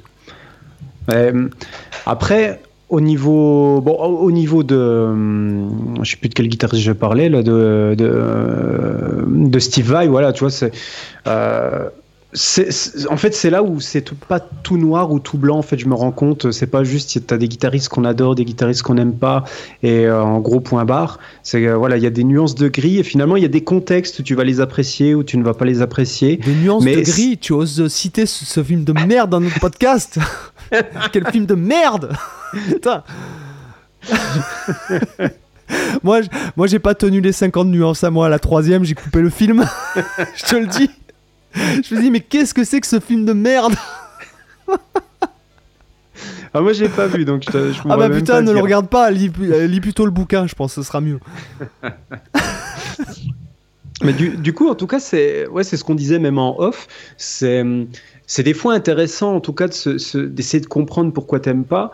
Et des fois, même si moi, c'est quelque chose que j'ai tendance beaucoup à faire, parce que je le disais en début de podcast, moi, la, composition, c'est ce qui me passionne le plus, même euh, bien au-delà de la guitare. Euh, la, guitare, finalement, euh, c'est pour moi, c'est juste un outil pour exprimer mes compositions, mais je pourrais faire du bignou, ce serait pareil. Et du coup, la compo, c'est vraiment le truc qui me passionne le plus au monde. Et hum, en tant que compositeur, toi, c'est des questions que je me pose continuellement. Pourquoi j'aime ça? Pourquoi j'aime pas ça? Et il y a des fois des choses où, même si je fais cet effort, il y a des choses où j'ai toujours pas trouvé la raison de pourquoi j'aime ou pourquoi j'aime pas. Même en essayant de réfléchir profondément aux choses, il y a des fois des trucs qui sont mystérieux, quoi. Et t'arrives pas à mettre le doigt exactement. Alors en même temps, c'est ce qui peut être justement beau dans l'art, c'est que tu sais que tu aimes, mais t'arrives pas à comprendre pourquoi. Il y a cette part de mystère qui fait que. Est-ce que c'est pas, tu penses pas que ce soit génétique, que ce soit possiblement génétique? Je me demande. Exemple, euh, c'est intéressant. Tu vois, il y a par exemple des trucs, euh, je remarque chez mes enfants notamment. Alors après, moi je suis comme tout le monde, hein, je fais mon apprentissage de père au fur et à mesure des années, sachant que finalement ton apprentissage recommence à chaque fois que tu as un enfant et j'en ai trois. J'ai l'impression que pour il y a des choses, notamment chez ma grande fille, la plus grande qui a 11 ans, je remarque qu'il y a des choses que, que je peux pas lui avoir. Alors, que je peux pas lui avoir transmis si tu mhm. veux, euh, d'un point de vue culturel ou d'un point de vue euh, éducatif, mais qu'elle a des réactions qui sont similaires aux miennes. Alors. Euh, hmm. Après, ça peut être lié aussi à l'imitation, parce que les enfants, ils imitent énormément les parents, et des fois, c'est des choses même inconscientes, tu te rends même pas oui, compte voilà, que tu les fais. Je, me pose et par contre, les, gamins, eux, leur père, parce que moi, c'est pareil, ma, ma, gamine, je vois que des fois, elle, elle dit des, des phrases, elle, elle, fait, elle a des mimiques, des expressions où tu te dis, Putain, mais t'as l'impression de te voir en miniature. Puis tu te dis, mais attends, je vais déjà montrer ça. Puis tu te dis, bah, bah, à tous les coups, voilà, à force de te voir depuis de, tous les jours au quotidien comme ça, tu t'en rends même plus compte. C'est des trucs que tu fais de manière instinctive. Et voilà, tu t'en rends pas compte et du coup, les enfants imitent. Ouais, peut-être, peut-être. Je... Mais euh, y a, je sais plus pourquoi, je sais plus en quelle année j'avais rencontré la maîtresse. Elle m'avait dit, mais c'est génétique. Il y a aussi un truc au niveau de la conception, la conception même du cerveau, quoi. Donc, est-ce que, par exemple, je sais que le, chien, mes parents avaient un chien quand j'étais tout petit, et je sais que le chien, à chaque fois que mon père mettait Eagles, euh, il, se, il, se, il pleurait. Eagles, Eagles le chien. il paraît que ça, quand sa femme lui fait une gâterie, il gueule la chérie. Pardon, pardon, ah, la double vanne enchaînée, il n'y a pas assez de bande d'arrêt d'urgence sur le ah ouais, c'est clair, j'espère qu'on n'a pas provoqué un accident, quoi. Mais, Mettez autoroute info là. Et en fait, euh, si tu veux, le, chien en fait se mettait euh, les pattes sur les oreilles, puis gémissait, etc. Quand mon, euh, quand mon, mes parents mettaient the, Eagles, d'accord, pour éviter que tu redondis sur cette blague de merde. Mais voilà, donc après, il y a peut-être des trucs dans les voix ou dans les fréquences que des choses que dont on n'est pas conscient finalement aussi. Mmh. Voilà. Ouais. Après, c'est vrai qu'en plus, même en termes de fréquence, moi, par exemple, je sais que, toi, les, alors j'aime assez peu le chant de, de base, mais il y a des types de voix que j'aime vraiment pas. Genre, genre, toi, tout le chant euh, euh, euh typique années 80 métal, genre Iron Maiden et compagnie, les voix suraiguës, pantalon de cuir qui te moule les burnes et compagnie, tout ce type de chanteur-là, comme tu avais chez Malmsteen, comme tu avais, bah, chez Iron Maiden, je supporte pas ce type de chant-là. et en fait, toi, physiologiquement, ton oreille, elle est ultra sensible aux aigus, en fait. genre en fait, l'endroit où l'oreille est le plus sensible, c'est dans les 2-3 000 Hz, où en fait, même un son qui est ultra faible, ça va te déchirer l'oreille. C'est pour ça que, par exemple, si tu as une flûte traversière qui te fait un fortissimo juste à côté de ton oreille, tu es sourd. Et par contre, si tu as là une contrebasse qui te fait exactement la même chose, tu te dis, ouais, c'est fort, mais ça passe. Parce que tu vois, les fréquences très graves, ils te font une quantité de décibels gigantesque pour vraiment les entendre au même niveau que les aigus. Et peut-être que du coup, euh, t'en as qui vont avoir une sensibilité plus forte justement sur ce côté désagréable des aigus. Et moi, je sais que les aigus, comme ça, c'est vite désagréable. Je préfère les voix graves, par exemple. Plus une voix est grave, plus je trouve ça bien. Plus elle est aiguë, plus je déteste. Alors moi, j'aime bien Bruce Dickinson. Euh, ouais. Euh, j'aime bien. J'aime bien par exemple euh, Ronnie James Dio aussi, c'est chanteur des années 80. Non, moi j'aime bien les, j'aime bien les deux, j'aime bien les voix aiguës. Bon, moi j'adore Bon Jovi. Euh, j'adore aussi par exemple les voix genre typiques graves, un peu style John Mayer, tout ça. Enfin, euh, moi et, mon instrument préféré, la, sonorité de l'instrument que je préfère et de son phrasing, ce serait le sax soprano. Donc, je mm. pense que voilà. Après ça, c'est une question encore une fois, voilà, peut-être de, de, physiologie, je dirais peut-être de, conception même du, du, cerveau, de, de comment t'es câblé. C'est possible. Euh, voilà, je pense qu'il y a peut-être de ça aussi. Mm. Alors à mon tour, euh, attends, j'ai dit Clapton. J'ai dit Clapton. Ah ouais, t'as dit Clapton. Ah bon, c'est à toi alors. Alors vas-y. Euh, bah non, moi j'avais enchaîné sur justement, j'avais enchaîné sur Van Halen, mais oh, ah bon, après peu importe, parce que toi t'as as dit Louis Bertignac, t'avais dit ouais, Hendrix et puis ouais donc bah allez je peux je peux enchaîner si tu veux. Vas-y enchaîne. Alors le prochain il va pas faire plaisir, mais moi c'est Slash. Alors, euh, Slash, je pense c'est encore pire que Van Halen et Hendrix réunis. Euh, je pense que ça doit être le guitariste. Non, c'est pas le guitariste que j'aime le moins au monde. C'est le deuxième. Il y en a un que j'aime encore moins que ça. Mais euh, alors, Slash, c'est exactement pour la même raison que Van Halen et Hendrix. C'est que je supporte pas la musique de Guns N' Roses. Je déteste la musique de Guns N' Roses. Et c'est pareil, quand j'étais plus jeune, j'avais un pote, son frère écoutait Guns N' Roses à fond. Puis il m'avait fait écouter. Il me dit ah, faut que tu écoutes ce groupe, c'est trop bien, machin. J'ai écouté tous les albums de Guns N' Roses, je les ai détestés tous sans exception, et je déteste tous les morceaux sans exception, à part November Rain, le solo final. Et même November Rain, j'aime pas le morceau entier, j'aime que le solo final. C'est le seul et unique truc de Guns N' Roses que j'aime, c'est le solo de November Rain, le solo de fin. Sinon.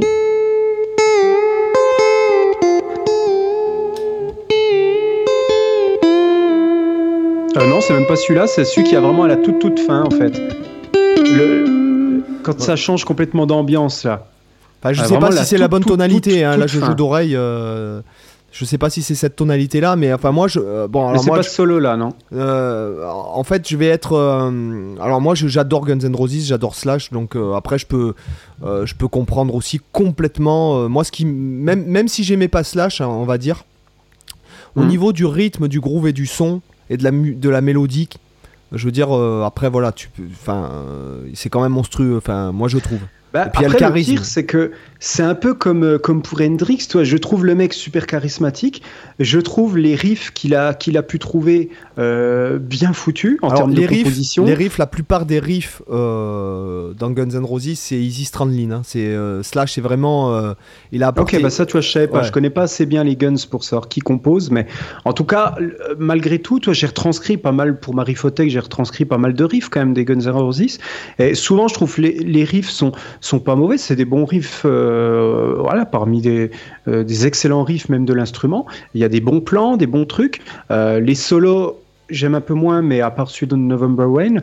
Mais globalement, je trouve pas dégueulasse le phrasé de Slash. Mais en fait, si tu veux, c'est un peu comme une recette de cuisine où tu, tu vois que tous les ingrédients sont très bons. Et une fois mis ensemble, ça te fait du caca dans, ta, dans, ta, bouche. Tu vois, c'est ça en fait. C'est dans ta bouche. Tu vois, ça veut pas dire que oh pour les autres ça va pas être bon, mais oh non Ah mais c'est ça, c'est tu te dis, tu te dis, t'as as genre ah, une bonne tablette au chocolat, un, bon steak euh, vraiment euh, bon, euh, bien bien saignant, un bon légume que t'adores, un, un truc, puis mais en fait ça va juste pas ensemble. C'est comme mettre de la choucroute avec du chocolat ou c'est comme mettre comme mettre des des endives avec du beurre de cacahuète. Enfin, c'est des trucs où potentiellement les choses séparées sont très bonnes l'une et l'autre, mais mises ensemble ça donne n'importe quoi. Et en fait moi c'est le feeling que j'ai à chaque fois que j'écoute Guns N' Roses c'est que les éléments séparés, ok, mais en fait mis ensemble, je trouve que l'alchimie marche pas du tout chez moi. Il y a absolument rien qui se passe, ça me parle pas, j'aime pas le chant, j'aime pas le, j'aime pas l'ambiance des morceaux, j'aime pas les, le, style. Tu vois, mais pareil, j'ai du mal à définir clairement ce qui me gêne. Mais c'est l'atmosphère, j'arrive pas à m'immerger dans les morceaux. Alors que je reconnais énormément de qualité, euh, à la fois chez Slash, euh, euh, moins chez Axel Rose, mais chez Slash, hum, et voilà, mais ça passe pas. Je sais pas pourquoi. Alors, bon, moi, je suis, je suis là pour, pour le coup, je suis à la je suis à l'antipode. Hein. Euh, moi, j'adore la voix de, j'adore les morceaux, j'adore la voix, j'adore Slash, euh, j'adore euh, voilà. Donc ça après, de toute façon, voilà, ça c'est encore une fois, c'est une question de goût. mais je comprends, je peux comprendre. Mais après, tu vois, je pense ça doit être lié aussi en grande partie des fois à ce qui va être utilisé comme comme gamme, comme progression d'accords, parce que moi, je suis je suis assez, alors je suis à la fois bon public, on dirait pas comme ça, mais je suis à la fois bon public et en même temps assez chiant, assez exigeant, c'est-à-dire que il y a beaucoup de choses que je vais vite pas aimer si c'est euh, si ça touche à certains trucs que j'aime vraiment pas, genre les, toi, par exemple, les gammes majeures, moi, c'est quelque chose qui m'insupporte. Je déteste les gammes majeures. Euh, il y a que le mode lydien que je supporte parce que pour moi, c'est, c'est une gamme majeure qui est suffisamment dissonante pour, euh, entre guillemets, pour, euh, pour être agréable à écouter. Mais moi, j'aime bien ce qui est dark, j'aime ce qui est dissonant, j'aime ce qui est sombre. Et en fait, tout ce qui est lumineux, tout ce qui est dansant, tout ce qui est, tout ce qui est majeur, tout ce qui est joyeux, ça me casse les burnes. Je déteste ça. Ça, me saoule vraiment. Tu sais, c'est vraiment le genre de musique qui me saoule. Et, du coup, je sais pas si peut-être que chez Guns N' Roses ils utilisent des voilà des progressions harmoniques, des gammes que, que justement j'aime pas particulièrement et qui fait que du coup le morceau me hérisse le poil ou tu vois il doit y avoir des trucs comme ça en fait. C'est en fait à mon avis c'est une somme de petits détails, de trucs que tu n'aimes pas et même mm. si tu aimes le phrasé du gratteux, même si tu aimes ci et ça, bah ça passe pas quand même parce qu'il y a ce truc derrière, tu vois. C'est voilà, imagine tu tu fais t'as, as le meilleur cuistot du monde, là, le, le plus grand chef étoilé qui te fait le, son meilleur plat du monde là qui te fait qui te fait un truc magnifique. Et puis dedans avec une petite pipette il te verse 3 4 gouttes de merde à l'intérieur. Bah tu vas les sentir tu vois. Derrière tu dis mais ça pue quand même tu vois. Je sais pas ce que j'ai avec la bouche en ce moment. Mais tu vois le principe c'est ça si tu dis il y a un arrière-goût dégueulasse tu vois. Même si ça a l'air bon il y a un arrière-goût dégueulasse. Ouais non mais je comprends. Alors moi je, vais, enchaîner je, vais dire euh, Richie Blackmore. Ah tiens c'est intéressant ça parce que moi, alors, tu vois, ça s'inverse à chaque fois parce que moi j'aime beaucoup Richie Blackmore et j'aime bien, euh, j'aime bien le groupe aussi euh, Deep Purple. Donc, euh, moi j'ai pareil, j'ai ni l'un ni l'autre. Alors encore ah, une fois, c'est pas, c'est pas une question. Déjà, j'aime pas du tout le chant, j'aime pas du tout le batteur aussi. Je connais même pas son nom. Et je suis pas fan du son de l'orgue à l'intérieur de. Hmm. voilà. après, voilà, non, je trouve que c'est bien Deep Purple. Attention, encore une fois, je euh, je, je, jette pas la pierre, je dis pas que c'est pas bien, je dis que ça ne me plaît pas. Hein, voilà. et, pareil, le jeu de Blackmore euh, ne me plaît pas du tout. Pourtant, j'ai retranscrit des morceaux pour les élèves et tout. Euh, et en fait, voilà quoi. Non, moi ça, ça, me ça me plaît pas. Et du coup, est-ce que bah, chez Black, Blackmore précisément, par exemple, t'aimes ni le phrasé, ni le son, ni les solos, ni, ni rien du tout en fait. Non, rien du tout. Ah, c'est pas mal ça. Et, c'est marrant parce que tu vois, finalement, il est souvent considéré comme euh, euh, à la fois le groupe et à la fois Blackmore comme une sorte de précurseur un peu de toute la, tout le côté néo-metal euh, qui est arrivé avec Malmsteen et compagnie. Quand tu regardes le solo de Highway Star, par exemple, que j'aime beaucoup, cette influence très, très baroque, avec des phrasés vraiment piqués à, à Bach, par exemple, où tu, tu le, morceau est assez entraînant, j'aime bien avec le, solo de clavier aussi euh, euh, qui, est, assez sympa, mais j'aime beaucoup ce solo par exemple. Après, c'est vrai que, Black, euh, que Blackmore, c'est pas ce que j'écoute le plus au final, mais, mais de temps en temps, j'aime bien quand même. J'ai retranscrit aussi pas mal de morceaux. Je préférais, par exemple, je préférais Steve Morse, par exemple, qui là remplacé après. Mhm. Euh, voilà, moi j'aimais bien Steve Moore, j'aime bien son univers, j'aime beaucoup ce qu'il faisait chez Dixie Drugs, ce qu'il faisait en solo aussi. Euh, parce que bon, c'est plus ou moins un guitariste de studio, il a fait pas mal de trucs euh, pour, finir chez Deep Purple. D'ailleurs, mhm. je crois qu'il a quitté, bon, peu cher, il a, sa femme est, gravement malade, donc il a, il a quitté Deep Purple pour ça. Là, j'ai vu un post il y a pas si longtemps qui, en fait, il, arrête les tournées et tout pour s'occuper de sa femme, quoi, ce qui est mhm. Complètement complètement compréhensible et légitime. Euh, moi je préférais ouais voilà moi je préférais avec euh, Steve Morse mais après encore une fois même avec Steve Morse j'aime bien Steve Morse de base. Euh, mais en fait la musique de Deep Purple me plaît pas quoi. Voilà. Hmm. voilà. Je comprends. Ouais, mais après, ouais, des fois, ça va, ça va vraiment dépendre. Bah, tu vois, j'ai un, exemple justement quand on parlait des fois du fait que un guitariste, tu vas pas l'apprécier aussi en fonction du groupe. Moi, j'avais un cas comme ça. Si je reprends le Scorpion, par exemple, la période où il y avait lui John Ross, euh, j'aimais pas forcément. Euh, alors j'aime bien Scorpion. En fait, c'est un peu le groupe. Euh, comment dire C'est pas mon groupe préféré. C'est pas le groupe que j'aime. que, pas un groupe que j'aime pas. C'est un un groupe que j'appelle le groupe OK. C'est-à-dire que je peux l'écouter dans une playlist. Ça va toujours me faire plaisir, mais je vais je vais pas forcément. avoir envie d'écouter ça tous les jours, mais alors ça, me fait, voilà, ça me fait toujours plaisir d'écouter ça. ça. Voilà, ouais. Avec Wind of Change et celui-là, voilà, c'est. Non, c'est. Ouais, c'est ça, je sais plus comment il s'appelle ce morceau là. Mais... Sting Loving You Ah, bah oui, ouais. je suis con. Il y a Rock Like an Hurricane aussi qui est méchant. Ouais, qui est assez sympa. Et c'est vrai que c'est en tout cas un groupe que j'apprécie plutôt bien, mais sans plus. Et du coup, euh, euh, bah, par exemple, Uli John Ross, je l'apprécie beaucoup plus hors Scorpion Euh, c'est un guitariste que j'adore. Ça fait partie des guitaristes dont j'aime le plus le, le toucher. c'est lui Euh, pas qui joue dans. phrasée, mais le toucher. il joue dans quel titre connu de Scorpion? Parce que je, j'y co- je Ah, alors pas. comme ça, euh, Ouais. ça c'est vraiment le genre de truc que j'ai jamais en tête, euh, parce que je connais pas assez bien la, discographie en plus de, de Scorpion. Je saurais pas te dire, faudrait re- revérifier, faut que je revérifie un coup dans quoi il a joué, mais, mais en en tout cas, lui, je sais que ce que j'avais pu écouter, alors ça fait longtemps, euh, pareil c'est quand j'étais ado, euh, quand j'avais écouté, et du coup, je sais que je l'ai beaucoup plus apprécié quand il faisait ses trucs solo. Euh, où en fait, j'ai l'impression qu'il était un peu bridé dans Scorpion, que c'était pas, qu'il s'exprimait pas à sa pleine personnalité. Quand il s'est retrouvé en solo, euh, t'as l'impression de découvrir un autre gratteux. Et euh, ouais, ça fait partie des guitaristes dont j'aime le plus au monde le toucher, euh, Ulysse John Ross, un peu comme Malmsteen, tu vois. Je les mets un peu sur le même plan en termes de qualité de, de toucher. C'est juste incroyable. Enfin, le, enfin, c'est magique. Faut faut l'écouter quand il reprend, quand il reprend des morceaux de classique. euh, vois, ce qu'il a, il a fait, il avait fait les, quatre saisons avec un orchestre, etc. Où il reprend note à note le, euh, toutes les parties, etc. Et ouais, il, a un super toucher, vraiment avec sa Sky Guitar à 32 cases là. Aussi, il a un grain de folie qui est assez intéressant. Euh, donc voilà, ça c'est un guitariste que j'adore énormément. Mais ça c'était pour l'exemple, tu de dire que parfois un guitariste, quand il va être placé dans un groupe euh, où, du coup tu sens qu'il exprime pas vraiment son potentiel, ce qu'il a envie de faire, bah, c'est pas pour rien qu'il est parti à mon avis. Ben tu vas, tu vas moins l'apprécier et ça se trouve si Legion Road je l'avais jamais connu en dehors de, sa carrière avec Scorpion.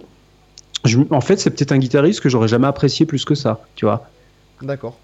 C'est pour ça que des fois, faut, euh, faut essayer de remettre en perspective, de se dire, euh, d'essayer de voir si finalement c'est c'est le contexte qui fait que t'aimes pas le guitariste ou si c'est euh, si comme pour toi Bertignac, si c'est vraiment le guitariste réellement que peu importe le contexte, tu l'aimeras jamais. Parce que parfois il peut y avoir l'un et l'autre en fait. Bah, si à un moment donné j'avais écouté quelque chose de, de, ce personnage qui m'avait plu, Mhm. c'est parce que encore une fois, il y a des mecs, ce sont des têtes de cons, mais euh, ça Oui. n'empêche pas qu'ils jouent bien. Que musicalement, Euh, voilà, il se passe un truc. Voilà, mais, mais le, le fait est qu'un un jour, euh, bon déjà tout ce qu'il a fait, euh, parce que t'imagines bien que j'ai fait du piano bar pendant 20 ans, enfin euh, j'étais intermittent 20 ans, donc du téléphone j'en ai Je t'en ai joué. tapé, ouais. Euh, après, pareil, euh, la, la voix ne me plaît pas. Les textes, euh, pour moi, sont, euh, sont enfantins, euh, enfantins moins, si tu veux. Ouais. Euh, donc bah, après, je, je peux comprendre. Moi, j'ai déjà rencontré des gens qui étaient très fans de téléphone. J'ai pas pour autant, euh, tu vois, je, je suis pas allé au clash avec eux non plus. Mais euh, ce que je veux dire, c'est que je suis tombé sur une version de Purple Rain. euh, où il, où il, reprend- il chante et il reprend, enfin il chante, comment, comment dirais-je? Il fait, il fait Il le chant, la bouche. voilà, il fait le chant et sur Pulp Rain en mode un peu guitare héros et puis le solo qu'il fait euh, il est absolument enfin je veux dire il n'y a pas un bend juste il n'y a pas rythmiquement c'est c'est extrêmement pauvre quoi le gars il Hum. c'est c'est- tu vois il est sur le temps enfin je veux dire il y a, y a rien il y a aucune syncope il y a pas il y a pas de groove il y a pas de Ouais. euh, il y a pas de phrasing c'est du bend faux avec euh, des, des phrases pas en place bon moi je moi je peux pas quoi je peux pas Hum. voilà, et je suis tombé plusieurs fois. T'imagines bien que quand tu donnes des cours et tout, il y a des mecs qui te font écouter des trucs. Ah, mais je veux reprendre ça et tout, mais. Voilà, enfin, euh, moi, moi, je peux pas. Voilà, c'est c'est un peu comme certaines. euh, Bon, pour, j'ai pas d'animosité envers Marc Lavoine, mais moi, par exemple, quand j'entends chanter Marc Lavoine, ça me, voilà, ça, me- ça physiologiquement, ça, ça me. Oui, c'est ça. c'est physiologique, c'est bien dit. Ouais, c'est exactement ça. C'est comme t'as le coup de foudre quand t'adores une personne, bah là t'as as le coup de foudre inversé, quoi. c'est un peu le.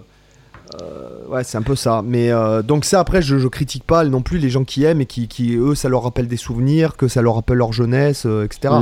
Euh, c'est simplement, encore une fois, euh, c'est moi, quoi. hein. Ce que, en fait, c'est impor- c'est important, rien, ce que tu viens de dire, c'est que euh, c'est un peu la même logique du c'était mieux avant, tu vois, de, euh, où je pense qu'il y a, il y a beaucoup de gens, en fait, ça fait un peu ça comme pour le cinéma, où tu as des gens qui vont défendre des films un peu indéfendables parce qu'ils les ont connus quand ils étaient petits, et en fait, c'est rattaché à des souvenirs et une certaine nostalgie, et même si tu sais que c'est pourri, tu vas, en fait, c'est un peu ton péché Mais mignon. Tu sais, je pense et que. je pense c'est pareil dans la musique, des choses que tu découvres quand t'es petit et qui te ou qui sont associées à des émotions vachement importantes pour toi, vachement fortes, qui t'ont aidé à te construire. Même si quand tu mûris, tu, tu te dis putain mais j'ai écouté ça, mais c'était de la merde. Ben en fait tu vas malgré tout tu vas rester attaché à ça, tu vois. Euh, je je serais je serais pas te dire en tout cas pour répondre à ce que tu dis quand les gens ils disent c'était mieux avant ou euh, c'est tu, tu sais ou euh, Mhm. ah pour votre génération ça va être difficile. En fait, ça fait deux siècles que les gens disent ça à toutes clair. les nouvelles générations. Pour votre génération, ça va être dur. C'est simplement qu'il faut que tu apprennes à tes gosses, au lieu de leur dire ça, il faut l'apprendre. Il faut leur dire simplement, il faudra s'adapter. Et on s'adapte aujourd'hui beaucoup plus vite. À ce qui pouvait Ouais, durer euh, sur 50 ans avant, aujourd'hui ça dure deux ans. Euh, le- ça évolue en deux ans, comme euh, on voit avec euh, ne serait-ce Internet, les Bah réseaux oui, sociaux Internet, et compagnie, notre travail. Moi, il y a 10 ans en arrière, j'aurais jamais imaginé. Là, ça fait. Ouais, je me suis lancé sur YouTube, on va dire en 2015. Hum. Et donc, si je regarde 2012 derrière, mais j'aurais jamais imaginé, et c'est ça qui est génial. C'est- J'aurais jamais imaginé que ma vie ressemblerait à ce qu'elle ressemble aujourd'hui. Donc, Ouais. euh, si tu veux, moi je, je- moi, je me méfie du ouais, c'était mieux avant. c'était mieux- Comment ça Ouais, mieux moi- Enfin, je dis jamais ça parce que je trouve que. Ça pourrait m'arriver de dire que j'aimais plus la guitare comme elle était avant. Ouais. Euh, comparé aujourd'hui, par exemple, je me souviens qu'on a parlé des, des guitaristes Instagram il n'y a pas si longtemps. Tu parlais Mhm. de Tim Henson, Hanson Ouais. ou euh, Ichi- euh, Ishika Nito, tout ça. Mhm. Moi, ces mecs-là, ça me touche pas. Euh, c'est pas attention, je critique pas. Euh, c'est très créatif. Je trouve que ce qui fait ce mec, c'est génial. En plus, il est beau gosse. Il a un style euh, un hmm. peu travaillé. Après, il a, voilà, il a une personnalité. Quoi, il a un look travaillé, etc. Il a avec ses tatouages sur la gorge et tout, c'est monstrueux. Hmm. Ishikanito, il a un son, il a un style et tout. Mais moi, ça ne me plaît pas. Je préfère écouter. Hmm. Un, alors, là, je, par, je, parais être un vieux con, mais je préfère écouter un Jeff Beck qui fait trois notes, voilà, avec son pouce, qu'un Ishikanito qui fait 150 250 notes avec ses 10 doigts. Donc, c'est, si tu veux, c'est pas. C'est pas, je disais pas c'était mieux avant, je disais que je la préférais comme elle était avant. Euh, Mm. Voilà, c'est euh, comme euh, on va dire ça comme ça. Euh, mais après, non, moi je, je je- j'essaie de- d'évoluer avec mon époque. D'ailleurs, je consomme, bon, pour les gens qui savent, c'est vrai que moi je consomme beaucoup de contenu. Enfin, j'achète beaucoup de masterclass, tout ça, de, de mecs. D'ailleurs, c'est le Black Friday. Donc, moi, quand il y a c'est le Black Friday, je fais le plein de masterclass sur les sites. Mm. euh, qui- voilà. Parce que, notamment en ce moment, je suis très sur Oznoy. Ouais. Voilà, qui est un guitariste israélien qui vit à New York, qui est un, un guitariste qui fait en même temps du jazz, bebop, euh, blues, funk, euh, qui, a, qui a un super. euh, je vous invite à écouter euh, Schizophonique, il me Mhm. semble. Je vais vous le. Voilà, c'est un peu section lifestyle. C'est oui, schizophrénique, pardon. Ouais. de. Enfin, bon, voilà, moi j'ai notamment là, je, je relève, je repique des plans de lui. Je vais acheter ses masterclass là pour le, le Black Friday. Euh, voilà, moi c'est, moi je consomme beaucoup de contenu. euh, Pour ça, ce sont des gars d'aujourd'hui, si tu veux. C'est pas des gars d'il y a, d'il y a 50 ans. hein, euh. Bah moi, je, me- je me rends compte, tu vois, que je suis, je suis assez peu attaché au passé et, et en fait, avant de faire le podcast, j'ai un, j'ai un peu réfléchi quand même et euh, je me suis rendu compte que dans les guitaristes que j'aime, il y en a beaucoup plus des actuels que des anciens. Que, et même dans les genres de musique que j'aime, il y en a beaucoup plus des genres actuels que des genres anciens. Et finalement, même si j'aime quand même certains guitaristes des années 80, etc., je me rends compte aujourd'hui que l'essentiel de la musique que j'écoute, c'est des jeunes guitaristes, c'est des, styles de musique récents, c'est essentiellement des trucs euh, voilà, des années 2010, euh, voire 2020, euh, enfin, des trucs dans les dernières décennies. Et finalement, toi, les années 70, euh, je me rends compte que j'aime de moins en moins. ce- les- euh, J'ai jamais non plus été un gros fan, mais euh, j'aime de moins en moins euh, ouais, tout ce qu'années 80, années 70, euh, à part quelques, quelques rares groupes où je reste accroché à ça. Mais euh, globalement, euh, je pense c'est aussi le fait que moi j'aime beaucoup la nouveauté, j'aime beaucoup la, fraîcheur, j'aime beaucoup.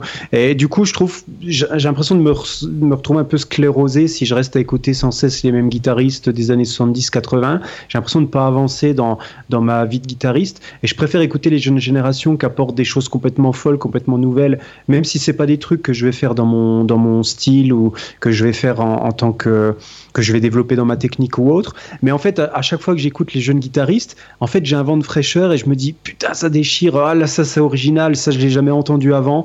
Et euh, que j'ai pas finalement avec les guitaristes anciens parce que c'est des trucs qu'on connaît, etc. Donc en fait, voilà, au bout d'un moment, j'ai l'impression de tourner en rond. Hmm. Et, euh, et je suis beaucoup plus attaché à ce qui est récent, du coup, tu vois. Ah oui, non mais je comprends. hein. Et, et moi c'est quelque part c'est pareil. J'adore euh, la nouvelle vague new-yorkaise. J'adore des gu- guitaristes comme euh, bah voilà. euh, après moi j'adore Nelson Veras qui est un- encore une fois qui n'est pas un guitariste très emblématique puisqu'il est très peu connu. Mais c'est tellement quand j'écoute Nelson, bon il y a pas si longtemps j'ai relevé un- une partie de solo. Euh, putain, pff, rien que rythmiquement, c'est c'est d'ailleurs ce qui m'a inspiré ma, ma formation Les Dieux du rythme là. hein. C'est c'est euh, le- c'est-à-dire euh, c'est j'ai ce que j'appellerais une super maîtrise. Quand Ouais. je dis une super maîtrise, je parle, euh, c'est pas, je parle pas de Superman, mais je veux dire c'est de, de tellement maîtriser, parce que je pense que c'est la personne, c'est le musicien le plus fort rythmiquement du monde, Mhm. je pense. Euh, je pense qu'il est bien plus fort même que la plupart des batteurs et des percussionnistes. Et euh, notamment parce que j'ai un- bah, son masterclass, je sais qu'il s'est inspiré d'une méthode de, de drum qui s'appelle euh, Indian drumming. Ouais. Et euh, Ah oui, euh, effectivement le rythme, si s'inspirer des rythmes au niveau indien, etc., euh, eux qui sont extrêmement forts aussi en rythme. Et, et je me rends compte que, notamment d'avoir écrit cette formation, donc déjà d'avoir pensé cette formation, d'avoir écrit cette formation, en, en étant inspiré, en récupérant, si tu veux, en glanant euh, ce que j'ai appris euh, en stage, ce que j'ai appris avec euh, divers musiciens, ce que j'ai appris en écoutant les, même des youtubeurs, enfin d'autres créateurs de contenu, etc., enfin plutôt des américains. Et moi, ce que j'ai mûri par rapport à ce sujet-là, et que j'ai eu travaillé, donc par exemple, je te donne l'exemple, j'ai beaucoup travaillé sur le quintolé ces derniers temps, Ouais. notamment le quintolé, pas jouer des quintolés droits tout le temps, mais de jouer le premier, par exemple, euh, le premier, le troisième, le quatrième, le cinquième, ou de jouer. euh, Attends, des- par contre, quand tu parles de quintolet, tu parles d'un un quintolet double, par exemple, dans un, dans un temps, ou tu parles de, par exemple, jou- jouer des phrasés qui comptent, par exemple, 5 doubles croches et qui fait que ça se décale euh, Ah non, dans non, le non, temps. non, ah non, non, non, je parle de quintolé, c'est-à-dire une division du temps par 5. Oui, C'est-à-dire, par exemple, quintolet jouer euh, traditionnel. 5 ouais, notes ok. par temps, 5 notes égales sur 2 temps, 5 notes égales sur 4 temps, euh, Ouais. et avec toutes les subdivisions comme tu les aurais, c'est-à-dire avec toutes les subdivisions comme tu les aurais euh, si par exemple tu pensais les doubles croches, c'est-à-dire par exemple Oui. jouer tous les rythmes que ça donne. Par exemple, jouer Oui. premier quintolé, troisième, Attaquer 4, toutes 5. les, toutes les doubles de ton quintolet, en fait. Voilà, 1, 2, 4, 5, 1, 2, Ouais. 3, 5, euh, etc. Et en vraiment Mm. travailler sur le rythme du quintolé, mais profondément, c'est-à-dire. Ouais, ouais. Et en travaillant ça euh, vraiment et en le mélangeant notamment avec le triolet, puisque le but après c'est de passer de l'un à l'autre instantanément, tu vois.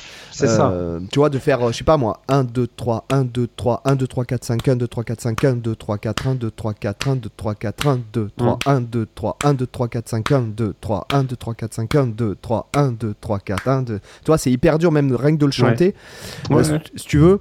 Et qu'après, tu commences à improviser, donc à, ton, en fait, ton, ton phrasing, il prend tellement une ampleur rythmique, c'est riche, Mhm. que quoi que tu joues, tu dis putain, mais ce que je joue, putain, je fais rien, c'est monstrueux.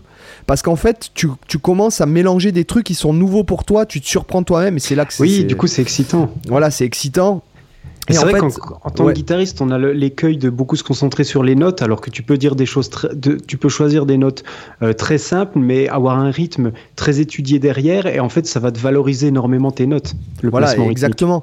Et en fait, euh, et notamment, j'ai bossé euh, pour la formation. Donc, j'ai bossé, par exemple, à faire des noirs à 40 et faire, par Ouais. exemple, une mesure avec le clic et une mesure sans le clic. Tu vois, ça, c'est dur. Voilà. Et en fait, en bossant ça et en le filmant, tu veux, parce que quand Mhm. tu le filmes, ce que je dis souvent, tu as l'enjeu. C'est pour ça qu'en fait, quand je fais une formation, je fais une leçon qui explique les exercices et après je pratique les exercices en me filmant parce qu'en fait j'ai Ouais, capté que déjà à la fin de la formation bah moi j'ai pris des points En fait, tu es ton premier étudiant. voilà c'est ça en fait c'est le but c'est ça et parce que souvent j'écris la formation aussi pour moi avec ce que j'ai envie de travailler avec ce que j'ai envie de développer que j'ai pas Ouais. forcément la, la foi de développer et en fait en filmant la formation en l'écrivant et la filmant après, je me suis mis à tous les jours travailler un peu ce que j'écrivais dans la formation. Mhm. Et putain, ça te donne euh, rythmiquement, il se, il se passe quelque chose. En fait, tu te, tu te transformes à l'intérieur de toi, si tu Ouais. veux. Et en fait, avec ce, donc, euh, pour en revenir à Nelson Veras, quoi, quand j'écoute ce mec rythmiquement ce qu'il fait, je dis euh, ouais, putain, là c'est grave. Voilà. Et notamment, il y a un mec qui fait un peu ça aussi, qui est très riche rythmiquement, c'est Alan Holsworth.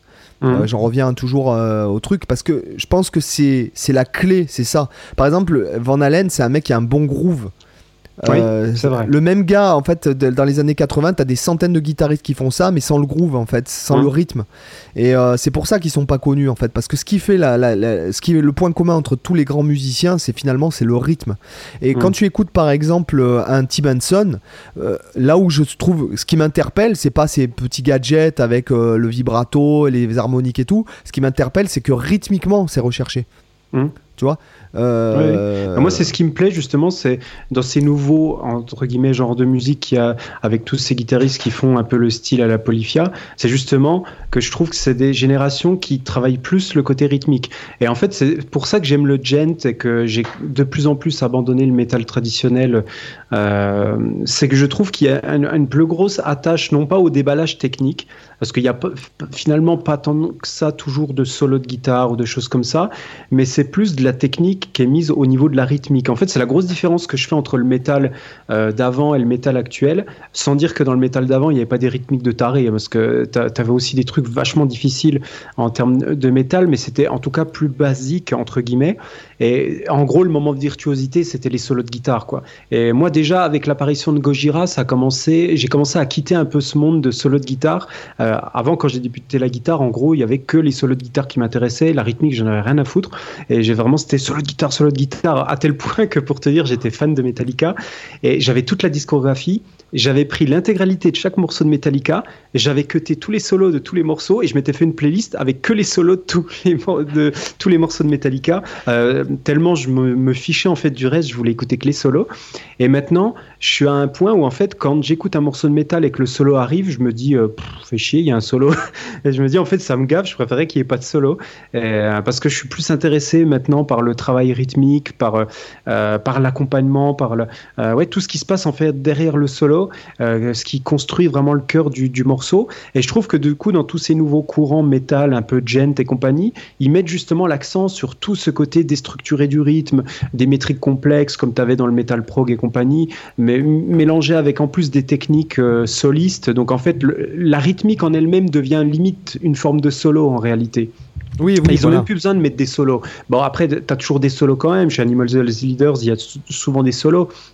Mais malgré tout, l'essentiel des morceaux, euh, c'est voilà tu sais pas as, en fait tu as de la surprise constante parce que tu sais jamais où ils vont t'amener. Pour certaines personnes ça peut être euh, dérangeant et je comprends qu'on puisse pas aimer parce qu'on a envie de quelque chose de plus cadré. Mais moi c'est justement ce qui m'emmerde le côté cadré je préfère les groupes qui où écoutes le morceau tu sais pas dans quelle direction tu vas aller. Euh, à chaque mesure tu tu sais pas ce qui va arriver et je trouve ça intéressant en fait. C'est pour ça que j'aime beaucoup cette nouvelle vague de guitaristes et que j'aime beaucoup ces, ces styles là quoi je sais plus pourquoi je disais ça, mais en tout cas, j'ai rebondi sur ce que tu avais dit. Mais... Alors, je pense que c'est à toi de nous donner un guitariste que tu n'aimes pas avant qu'on digresse trop. Ouais. Alors, il y a par exemple, alors là, je vais être un, peu plus soft, je vais parler de Jack White. Euh, parce que c'est mon plus mauvais souvenir de concert, en fait, tout simplement. C'est le mec des euh, White Stripes? Ouais, c'est ça. alors là, je, mais c'est un guitariste, ça? Euh, ouais, et je l'avais pas vu avec les White Stripes, euh, je l'avais vu au The Rock, et je crois que c'était Jack, White en solo en fait. Il avait fait après un groupe solo. Il est donc euh, guitariste, cet homme-là, quoi. il paraît. Et, et en fait, c'est même pas tant que j'aime pas son jeu de guitare, mais c'est que vraiment c'était le concert où je me suis le plus emmerdé de toute ma vie en fait. Enfin, je sais pas si t'as déjà vu cet épisode des Simpsons où en fait t'as t'as as Ned Flanders qui est en train de parler à Homer et en train de lui raconter un truc. Et en fait, t'as Homer qui reste sans bouger. Et en fait, tu vois en filigrane, tu vois le cerveau de Homer qui sort de sa boîte crânienne et qui lui dit Toi, tu fais ce que tu veux, mais moi, je me casse. et en fait, il s'en va. et t'as Homer qui, qui s'écroule au sol. et en fait, c'est exactement ce, qui, ce que moi m'est arrivé pendant ce concert. C'est déjà dès le premier morceau. En plus, j'étais tout devant, j'étais euh, limite aux barrières.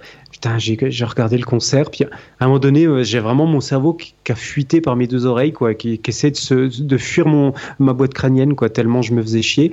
Et alors, j'exagère, je, pense que le vrai pire concert de ma vie que j'ai vécu, c'était Marcel et son orchestre et euh, Sergent Garcia. J'ai vomi vraiment de dégoût euh, dans ces deux concerts. Euh, c'était vraiment abominable. C'est les pires souvenirs de toute ma vie en fait, euh, parce que j'ai, euh, pour moi le ska c'est abominable comme musique. Tout ce qu'est ska et euh, ouais, tout ce qu'est ska en fait, c'est une abomination. Pour toi c'est du ska quoi. Voilà, c'est du ska mais vraiment. non non. non, non moi ça me dérange pas. Enfin, moi, je, C'est ce que je, peux C'est apprécier. ce que je disais tout à l'heure. En fait, toutes les musiques joyeuses, dansantes, moi, ça m'insupporte. Je- Donc, euh, à chaque fois, je passe pour le gros relou dans les soirées parce que les gens me disent Ah, c'est sympa, c'est dansant ça. Puis moi, dans ma tête, je me dis Mais c'est de la merde. Moi, ça j'ai pas envie de danser. Je m'en fous de ta musique. Moi, je veux écouter. Je veux... Parce que souvent, c'est des musiques chiantes où il se passe rien harmoniquement, mélodiquement, ça pue. euh, Enfin, tout est pourri. Il y a, il y a rien de Non, dis pas ça. intellectuellement. Non, non, dis, dis pas ça. Il y a, il y a quand même des arrangements, il y a de la tourne, il y a. Ouais, mais euh, Mais disons que c'est très basique et en fait, me- moi, ce qui m'intéresse, bah, tu vois, par rapport à ce que je disais avant, c'est quand il y a de la complexité, quand il y a des choses qui te surprennent, quand... et en fait, ces trucs-là, euh, pff, enfin, bon, en fait, moi, j'ai l'impression que c'est de la musique fast-food qui a, qui a aucun intérêt. Donc, pour moi, hein, après, je- les gens peuvent aimer, ça me pose aucun souci. Ces groupes ont le droit d'exister euh, autant que Non, les non, moi autres. mais- j'ai, bon, moi, j'ai mon Mais- ex-femme qui aime, qui aime le, le ska, Ouais. euh, Bah, moi, vraiment, euh, si je pouvais citer un style de musique que je vomis particulièrement, c'est ça, quoi. Vraiment, le ska, ça m'insupporte encore plus que le rap. euh, Pourtant, le rap, je déteste ça, mais alors euh, ça, c'est encore pire, je crois que. Ah, pff, ah, c'est difficile. Ah, je sais pas. Ah, je non, non, moi j'aime bien, j'aime bien le rap, j'aime bien le ska, euh, et notamment un concert. euh, je vais l'apprécier encore plus, d'autant plus à un concert euh, avec Ouais. l'énergie du live et tout. Après, je, mais je, co- je peux comprendre parce que bon, moi ça me fait ça avec euh, peu de choses, mais ça me le fait aussi. En Mais, fait, c'est euh, c'est cette impression que en fait, t'as l'impression de pas être à ta place. À chaque fois que je vois un concert, que je suis entouré de gens, euh, où, où je suis dans des lieux comme ça, où euh, tu vois, dans, dans des festivals ou des trucs comme ça, où t'as des musiques de ce type-là, en fait, j'ai sans arrêt l'impression de faire une projection astrale et de me voir au-dessus de la foule comme ça et de me dire, mais qu'est-ce que tu fous là au milieu? Et en fait, tu, tu, tu comprends même pas pourquoi t'es là. Tu, tu te dis, mais tu vois tout le monde qui s'éclate autour, puis toi, tu te fais chier comme un rat mort et tu dis, mais qu'est-ce que je fous là? Qu'est-ce qui se- C'est un peu, un peu, un peu comme quand tu comprends pas pourquoi tout le monde aime Hendrix et que toi, t'es le seul. euh, le seul mec au monde à pas aimer. En fait, ça me fait ça à chaque fois avec ces styles de musique. Tout le monde qui s'éclate, qui chante, qui danse, puis moi, en fait, au milieu, je suis là, euh, ouais, sympa, super. Je préfère être chez moi à mater un film. et voilà, ça me dépasse. mais je peux Mais- comprendre. Et donc Jack White, voilà, c'est, j'aime, pas, alors j'aime pas déjà les White Stripes non, non plus, mais ouais les compos, j'ai, pas aimé, j'aimais pas le chant, j'aimais pas les parties de guitare, j'ai vraiment rien aimé dans ce concert, Euh, donc c'était un très très mauvais souvenir. Alors euh, après, je, je vais être franc avec toi. Je sais que c'est un guitariste, je connais pas bien euh, Jack White, mais Mhm. je pense, je pense que je dois penser comme toi. Ouais. je savais même pas vraiment que c'est. Je pense que la première fois que j'ai entendu ce, ce morceau là, c'est quoi? C'est ce truc là? Euh, ouais, Seven Nation Army. Ah ouais, putain, ouais, j'ai horreur de Le ce problème, c'est qu'en plus, maintenant, c'est associé à un côté un peu beauf. euh, euh,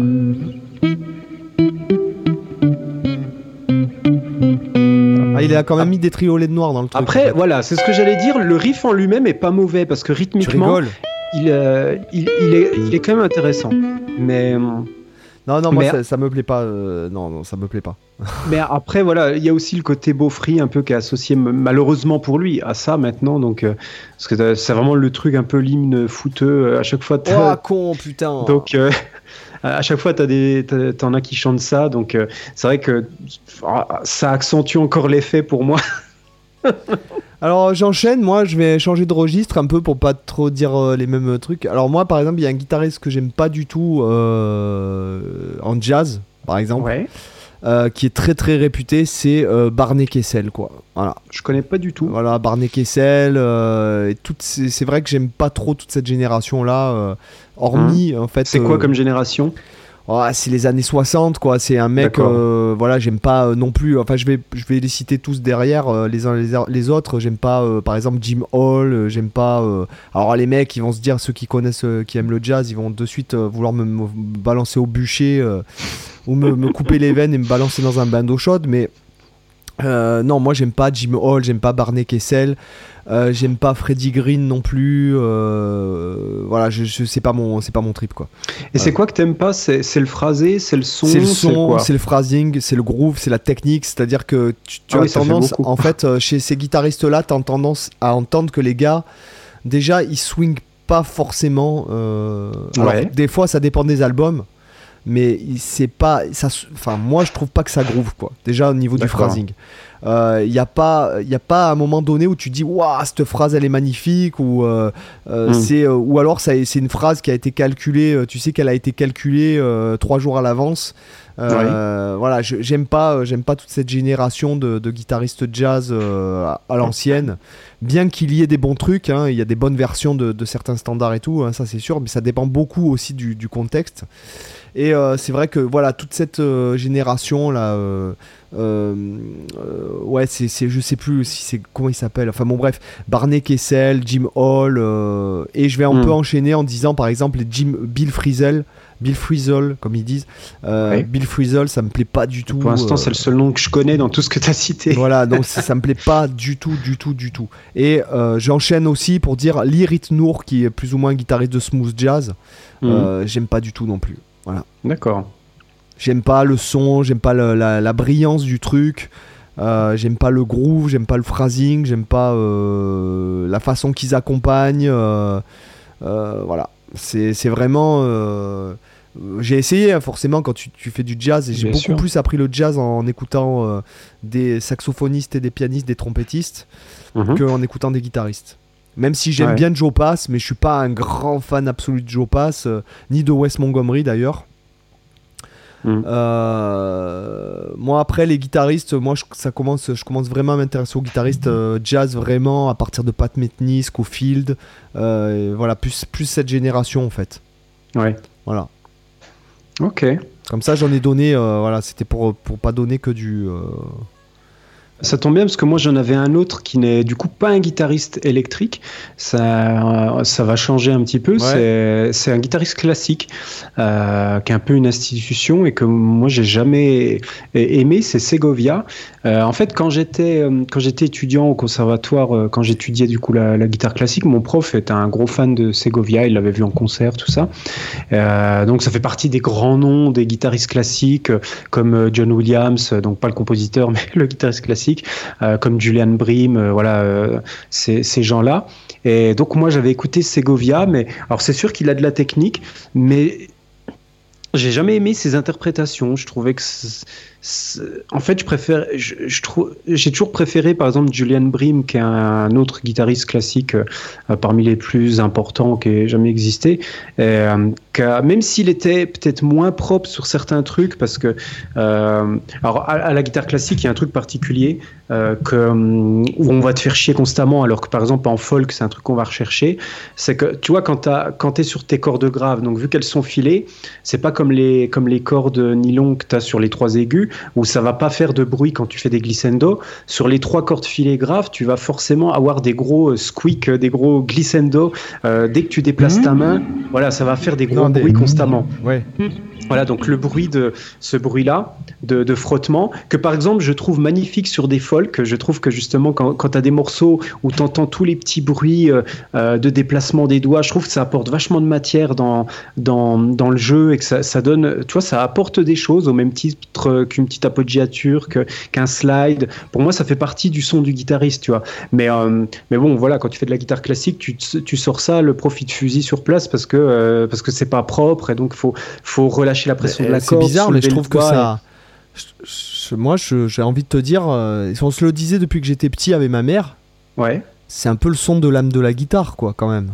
Ouais, mais en guitare, classique, alors peut-être pas tous les profs vont être là-dessus, mais c'est vrai qu'en tout cas moi, le, moi quand j'ai étudié, c'était comme ça.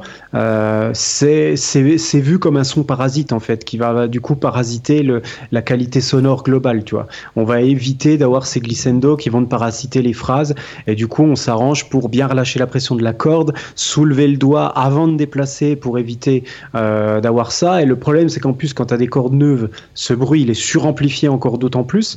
Donc, euh, donc voilà, et, comme je disais, je Julian Brim, par exemple, c'était un guitariste, il en a rien à secouer de ça. Quand, tu écoutes des, des, morceaux, des, des, interprétations de certains morceaux, euh, notamment, je sais plus, ah, je sais plus dans quel morceau c'était, si c'était une des études de Villa Lobos ou un truc comme ça, ou en tout cas, tu vois qu'il en a rien à secouer et lui, il fait, il glisse dans tous les sens avec ses démanchés, t'as as ce glissando partout, et voilà, lui, voilà, ça passe à crème. Et je, et je trouve qu'il, voilà, je préférais ce guitariste qu'il avait plus de fougue dans les interprétations, plus de, euh, voilà, ça vivait plus. Segovia, je trouve ça un peu la musique. En fait, ça, ça fait un peu la musique de papy, quoi. je trouve ça un peu lourdingue, un peu.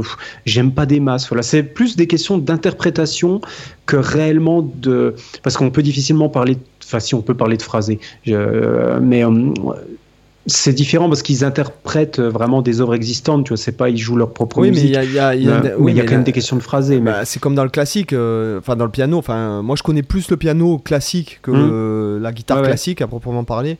ouais. Euh, c'est comme dans, dans la guitare, dans le piano classique, il y a des les interprétations. euh, c'est pas le même morceau limite d'un à l'autre. Et même j'ai envie de te dire que c'est même le cas dans un orchestre, euh, Mm. une interprétation de chef d'orchestre euh, sur. euh, Ah oui, en fonction du chef d'orchestre, ça n'a rien à voir, ouais. Parce qu'il va choisir qu'est-ce qu'il a envie de mettre en valeur dans la compo, plutôt c'est pareil quand tu interprètes. Mais en tout cas, ce que je veux dire, c'est que c'est plus voilà, l'interprétation générale de comment, comment il jouait les pièces qui me passionnait pas plus que ça. Je ressentais pas grand-chose. Donc c'est un guitariste qui, malgré sa renommée, qui est un peu considéré comme une référence, bah, je l'ai jamais trop aimé. J'ai toujours préféré voilà, Julian Brim, euh, David Russell, par exemple, aussi un autre guitariste excellent, euh, euh, Ross Felder aussi que j'aimais pas mal, même si c'est même si c'est un peu le André Rieu de la guitare euh, classique, mais mais, mais voilà. Question est-ce que tu connais Paul Galbraith? Le nom ne dit rien, non? Ouais, c'est un mec qui joue 8 cordes, il interprète des trucs de fou euh, sur une 8 cordes, il, qui tient, et en Ouais. fait il tient la guitare comme un violoncelle, tu iras voir. Paul Galbraith. Ah, mais euh. Alors, toi, le nom me dit rien, mais par contre, quand tu me dis ça, tenir la guitare comme un violoncelle, j'avais euh, effectivement, j'ai déjà entendu parler d'un gars qui faisait ça. Alors, ça se trouve, c'est lui. Voilà, et c'est monstrueux, hein, je te le dis. euh, là, par contre, tu, vas, tu vas sur Apple ou sur Spotify, t'écoutes, c'est c'est Mm. monstrueux. Franchement, et même, et même j'ai envie de te dire que tu, tu écouteras Children Corner Suite, il reprend intégralement euh, de Ouais. Debussy. Et Mm. honnêtement, j'ai plusieurs versions piano, euh, enfin, du moins, euh, j'ai écouté plusieurs versions puisque je me suis débarrassé de tous mes CD il y a pas si longtemps. Mm. Euh, euh, j'ai écouté plusieurs versions piano de, de Children Corner Suite. La meilleure interprétation, tout instrument confondu, c'est la sienne. Voilà, c'est Ah, c'est- c'est- ah oui oui non tu veux tu iras écouter, c'est monstrueux les Donc, arrangements. re- alors, redis-moi le, le nom du Paul gars. Galbraith, alors, Paul. Alors, comment ça s'écrit? Gal euh, Galb, G- euh, G A L B R A I T H. euh, attends, B. E- B oh là là, la mémoire. G A L B A. R I euh, B A R euh, B non B R A I T H. Ok, B R A Ok. Et notamment Je il fait euh, Je vais tout- aller écouter ça. Il fait tout- il fait aussi les sonates Ah de mais Haydn. euh, ok ça- voilà je vois sa tronche. Eh ben ok je l'avais déjà vu ce guitariste effectivement. Mais du coup ça fait un bail que j'avais regardé ça. Bah, c'est pareil à l'époque où j'étudiais la guitare classique au conservatoire j'avais regardé déjà des vidéos de lui. Effectivement sa tête euh, je remets. Puis la position tout ça ouais. Bah, je vais réécouter parce que ça fait longtemps du coup Ben, je pense que c'est. Alors, tu peux nous donner. Est-ce que tu peux nous donner encore. euh, Sinon, je pense qu'on s'approche de la fin, quoi. Parce que bon. Bah, a- alors j'ai j'ai encore un nom Vas-y, vas-y. Euh, le dernier nom, c'est Zappa. Euh, j'ai jamais aimé. Alors lui, c'est par contre là pour le coup, c'est vraiment général. C'est que j'aime pas son jeu, j'aime pas sa musique, j'aime absolument rien chez Zappa. C'est entre entre autres pour ça d'ailleurs que par effet de par effet de résonance, par effet de propagation, j'aime pas la musique de Steve Vai parce que je trouve qu'il y a trop de d'influence Zappa, notamment dans ses premiers albums. Et vu que je déteste Zappa, ben, en fait, j'avais l'impression de retrouver un peu du Zappa chez Vai, et donc ça m'a un peu gavé. Et euh, vraiment, j'ai écouté pas mal. euh, C'est pareil, quand j'étudiais la composition, il y avait un, qui étudiait avec moi, euh, qui était un gros fan de Zappa, qui trouvait ça génial, machin. Euh, et il me disait, vas-y, écoute, c'est super niveau, niveau euh, un peu what the fuck, etc., expérimental. Il y a plein de super trucs. Et moi, j'accroche pas. J'ai l'impression que ça n'a ni queue ni tête du début à la fin. Ça, en fait, j'ai l'impression de comme si je matais un film de David Lynch, c'est-à-dire que je comprends rien du début à la fin et j'ai l'impression qu'on se fout de ma gueule quand j'écoute du Zappa. C'est vraiment, euh, j'aime pas du tout le, le feeling que ça me renvoie. C'est vraiment ça, l'impression qu'on se fout de ma gueule. Euh, donc euh, j'aime vraiment pas, j'aime rien du tout chez Zappa. C'est vraiment celui que j'aime le moins au monde en tant que guitariste. Donc voilà. Ah non, moi, c'est, j'adore sa musique, même son jeu qui est pas un jeu de guitariste à proprement parler. Ouais. Notamment, putain, si t'aimes le mode lydien chez Zappa. Euh, tu- Bah Après, il y a un truc que je lui reconnais quand même, c'est l'inventivité, la créativité. Ça, par contre, euh, j'ai rien à dire là-dessus. Le mec, euh, il avait une personnalité forte, un charisme euh, énorme, mais après, voilà, ce qu'il produisait, moi, ça me parle absolument pas. Quoi. Ça, ça c'est juste pas possible. Non, moi j'adore. Moi Zappa, j'adore. Donc, euh, bah écoute, sinon après, je pense qu'on a fait. euh, bon, après, bien sûr, il doit y avoir d'autres trucs, mais vraiment les noms qui me Ouais, on a fait le tour euh, des principaux, je pense, chacun. Ouais, bon, après, après ce podcast de 1h38, je pense qu'il est temps que tu mettes 5 étoiles sur iTunes, mec. C'est ça. voilà, et je vais pas te dire d'acheter un nouveau Voilà. iPhone. Même si tu t'es. Mendrix, mets 5 étoiles sur le. Même si t'es fan de podcast. téléphone, euh, Voilà. tu peux y aller, quoi.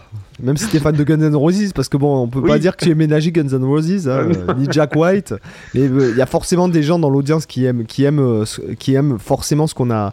On parlait Bah, des Justement, guitaristes. dites-nous en commentaire, ça, ça va être intéressant. Mettez un commentaire pour nous dire euh, votre top de- des guitaristes de légende que vous aimez le moins. Voir un petit peu ce que, ce que les auditeurs euh, nous disent. Si ça, si ça rejoint un peu ce qu'on a dit nous, si au contraire on a des choses différentes, ça serait intéressant. Oui, et puis après, encore une fois, euh, je dis pas que c'est pas bien quand je dis. euh, attention, j'ai à chaque Ouais, fois, je- crois que j'ai à chaque fois, j'ai dit c'était bien, sauf dans un, un cas bien précis. Oui. mais euh, voilà, donc euh, puis, bon. comme, on, comme on a dit, ça a beau, sauf ton exception de téléphone, ça a beau être des, tous des musiciens qu'on qu'on n'aime pas, on reconnaît à chaque fois l'importance ou, le, ou le, la qualité sur certains points. Et, il peut y avoir des choses de qualité qu'on n'aime pas. C'est tout. Oui, oui, voilà, comme la crème de marron ou, euh, Voilà. ou les lasagnes, par exemple. Si tu. Il y a sûrement des gens qui n'aiment pas les lasagnes, et auquel Ah oui. cas. euh, Auquel cas, il faut les brûler. Instantanément. c'est- c'est ouais, voilà. Non, c'est peut-être pas, mais peut-être que euh, voilà. Je, je, je peux pas, j'arrive pas à comprendre comment on peut pas aimer les lasagnes, si tu veux, tu vois. tu vois. Donc, euh, et petite section lifestyle, qu'est-ce que tu as à nous présenter, quoi? Eh ben écoute, là je suis super content parce que j'ai enfin reçu mon micro, euh, mon micro. Alors à la fois mon enregistreur numérique, j'ai acheté un Zoom H4n. Euh, j'ai aussi euh, acheté. euh, alors je vais raconter la petite anecdote. J'ai, j'ai commandé un micro sismique. Alors j'en ferai un- une présentation sur ma chaîne YouTube parce que je vais l'utiliser pour ma guitare. J'ai vraiment envie de voir ce que ça va donner. Alors c'est un micro contact qui est fabriqué par euh, la société LOM, L-O-M. Le micro c'est le Geophone. Et en fait, c'est un micro donc, qui est fait par une boîte slovaque euh, qui est en, édité en petite quantité. C'est-à-dire que si vous allez sur le site pour voir, il est en permanence sold out. C'est-à-dire qu'il est impossible à acheter. Le seul moyen de l'acheter, c'est de s'inscrire à la newsletter et d'attendre qu'un jour, il vous envoie un email en vous disant Tiens, là, il y a des nouveaux micros qui arrivent. Donc, ce jour est arrivé il y a 15 jours. Euh, je me souviens très bien, jeudi à 16h, il fallait être devant l'ordi euh, pour la nouvelle fournée de, de.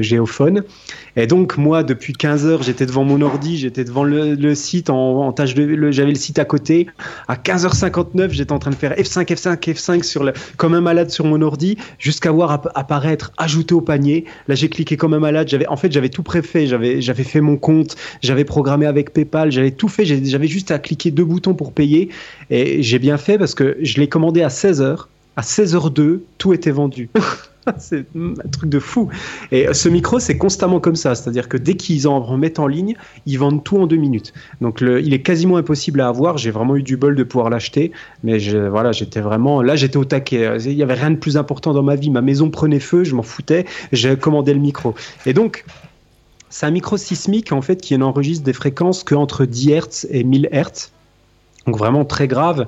Et en fait, c'est pas mal pour faire du field recording. Donc en fait, tu peux enregistrer euh, ce que tu veux. Là, par exemple, je vais faire des tests. Euh, Bah, justement, vu que j'ai reçu mon Zoom H4, je vais pouvoir brancher mon micro dessus. Puis euh, bah, là, en fin de journée, je vais aller enregistrer mon réfrigérateur, je vais aller enregistrer ma machine à laver, je vais enregistrer plein de sons comme ça pour en fait avoir des hum, avoir euh, plein de, de, sons que je vais pouvoir retrafiquer dans Ableton Live pour faire des musiques d'ambiance pour euh, euh, même pour mon album de guitare je vais utiliser des sons de ça. Pour pour ma chaîne de musique d'horreur ça va être genre le micro parfait. Je, vais produire des milliards d'heures de musique juste avec ça. Et puis et puis voilà quoi. T'as t'as donc tout ça qui est arrivé, puis je me suis fait plaisir avec le Black Friday, je me suis acheté une bonne dizaine de plugins sur Ableton Live, euh, donc des freezes pour, pour pareil faire des drones, je me suis acheté une reverb euh, de chez Isotope avec, euh, avec un... Comment? Avec une... En fait, t'as as, une intelligence artificielle derrière et en fait tu as un assistant euh, où en fait tu dis quel type de reverb tu veux plutôt réaliste dramatique tu lui dis euh, tu veux une reverb plutôt taille XL L euh, sh- short etc puis tu lui dis tu veux plutôt une reverb aérienne une reverb dark etc tu lui dis ce que tu veux tu, lances la lecture, tu as l'IA qui te calcule automatiquement, puis en fait, en fonction de ton morceau, elle te, règle tous les EQ automatiquement euh, avant que le signal soit envoyé dans la reverb, et ensuite elle te recalcule un EQ en sortie de reverb, parce que la, la reverb, ça rajoute tout le temps des fréquences, notamment dans les aigus, et donc ça, ça te recalcule un EQ post-reverb pour ajuster le son, et franchement, la reverb, elle est top, quoi. je l'ai eu pour 30 euros alors qu'elle en vaut au moins 200 d'habitude. Euh, et donc je me suis acheté d'autres plugins, notamment pas mal de plugins de lo-fi euh, pour avoir des, sons de craquement vinyle, de, sons de vieilles cassettes, etc. Parce que j'adore l'esthétique lo-fi. Euh, ben pareil pour ma chaîne d'horreur, je vais m'en servir à fond. Puis pour faire un peu de, un peu de backing track lo-fi, j'en ai fait quelques-unes déjà sur ma chaîne. Enfin, elles sont pas encore en ligne, mais elles vont arriver la semaine prochaine. Donc euh, ouais, pour ma chaîne de backing track, ça, me sert aussi tous ces petits plugins à la fois pour le mixage, pour la compo. Donc, euh, donc voilà, j'en ai pris, euh, j'en ai pris comme ça plusieurs. Je vais me racheter encore des trucs. Là, j'ai, encore, là, j'ai mon panier Thomann, il, dégueule de partout de, trucs à acheter. Donc là, je vais me refaire plaisir. J'ai une commande Amazon euh, en stock.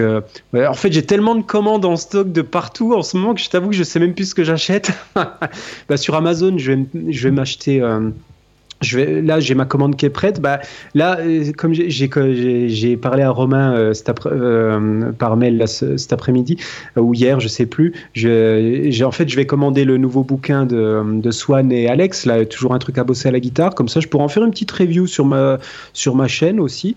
Euh, ça m'intéresse. Je vais le bosser le, bouquin. Ça m'intéresse bien. Donc, je vais je me commander ça.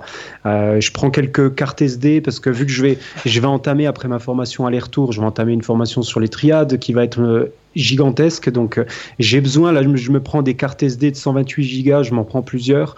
Euh, je, je, voilà, je m'achète aussi le chargeur pour mon Panasonic parce que euh, bah, tu vois, t'en sais quelque chose. Le fait de, t'es en train de tourner une formation, puis t'as la batterie qui est vide, faut changer la batterie.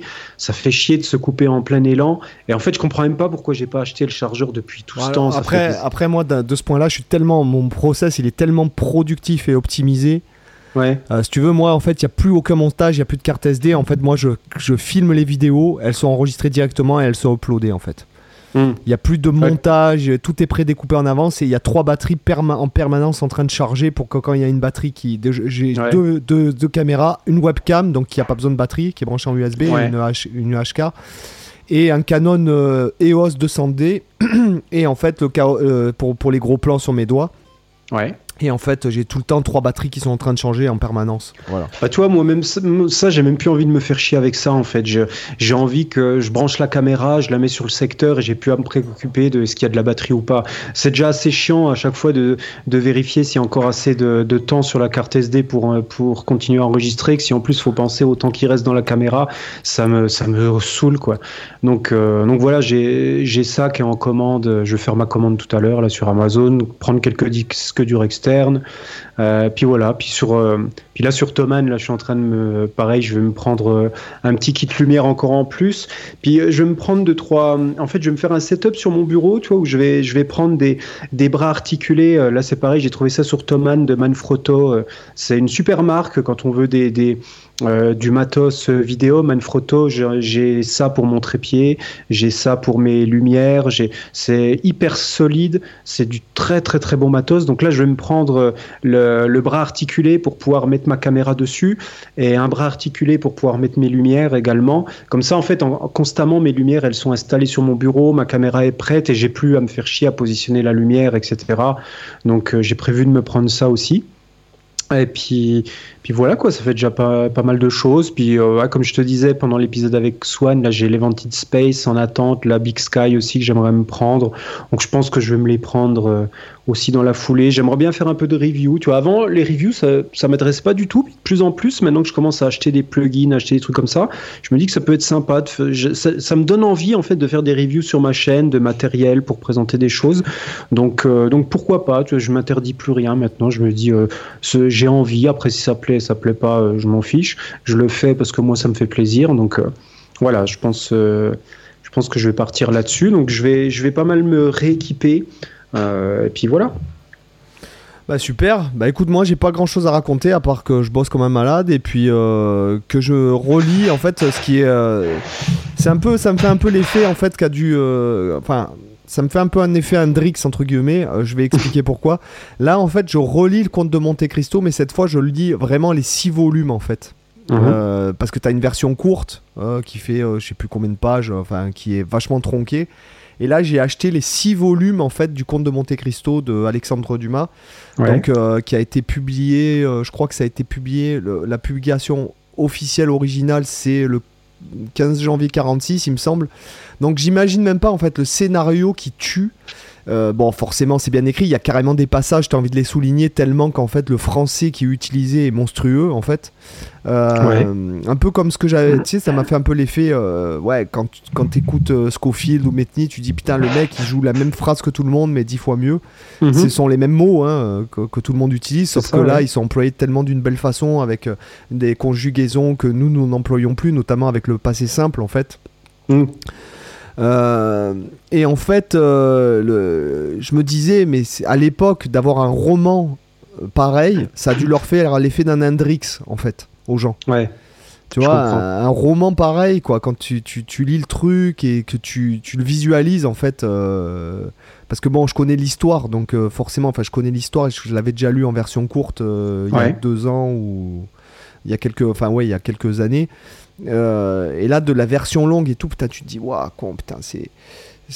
Voilà, ça me fait l'effet Hendrix comme à l'époque où Hendrix a dû arriver pour les gens de l'époque. Euh, Là, Mhm. les gens de l'époque qui lisent ça, ce roman, en fait, ça a dû leur faire un.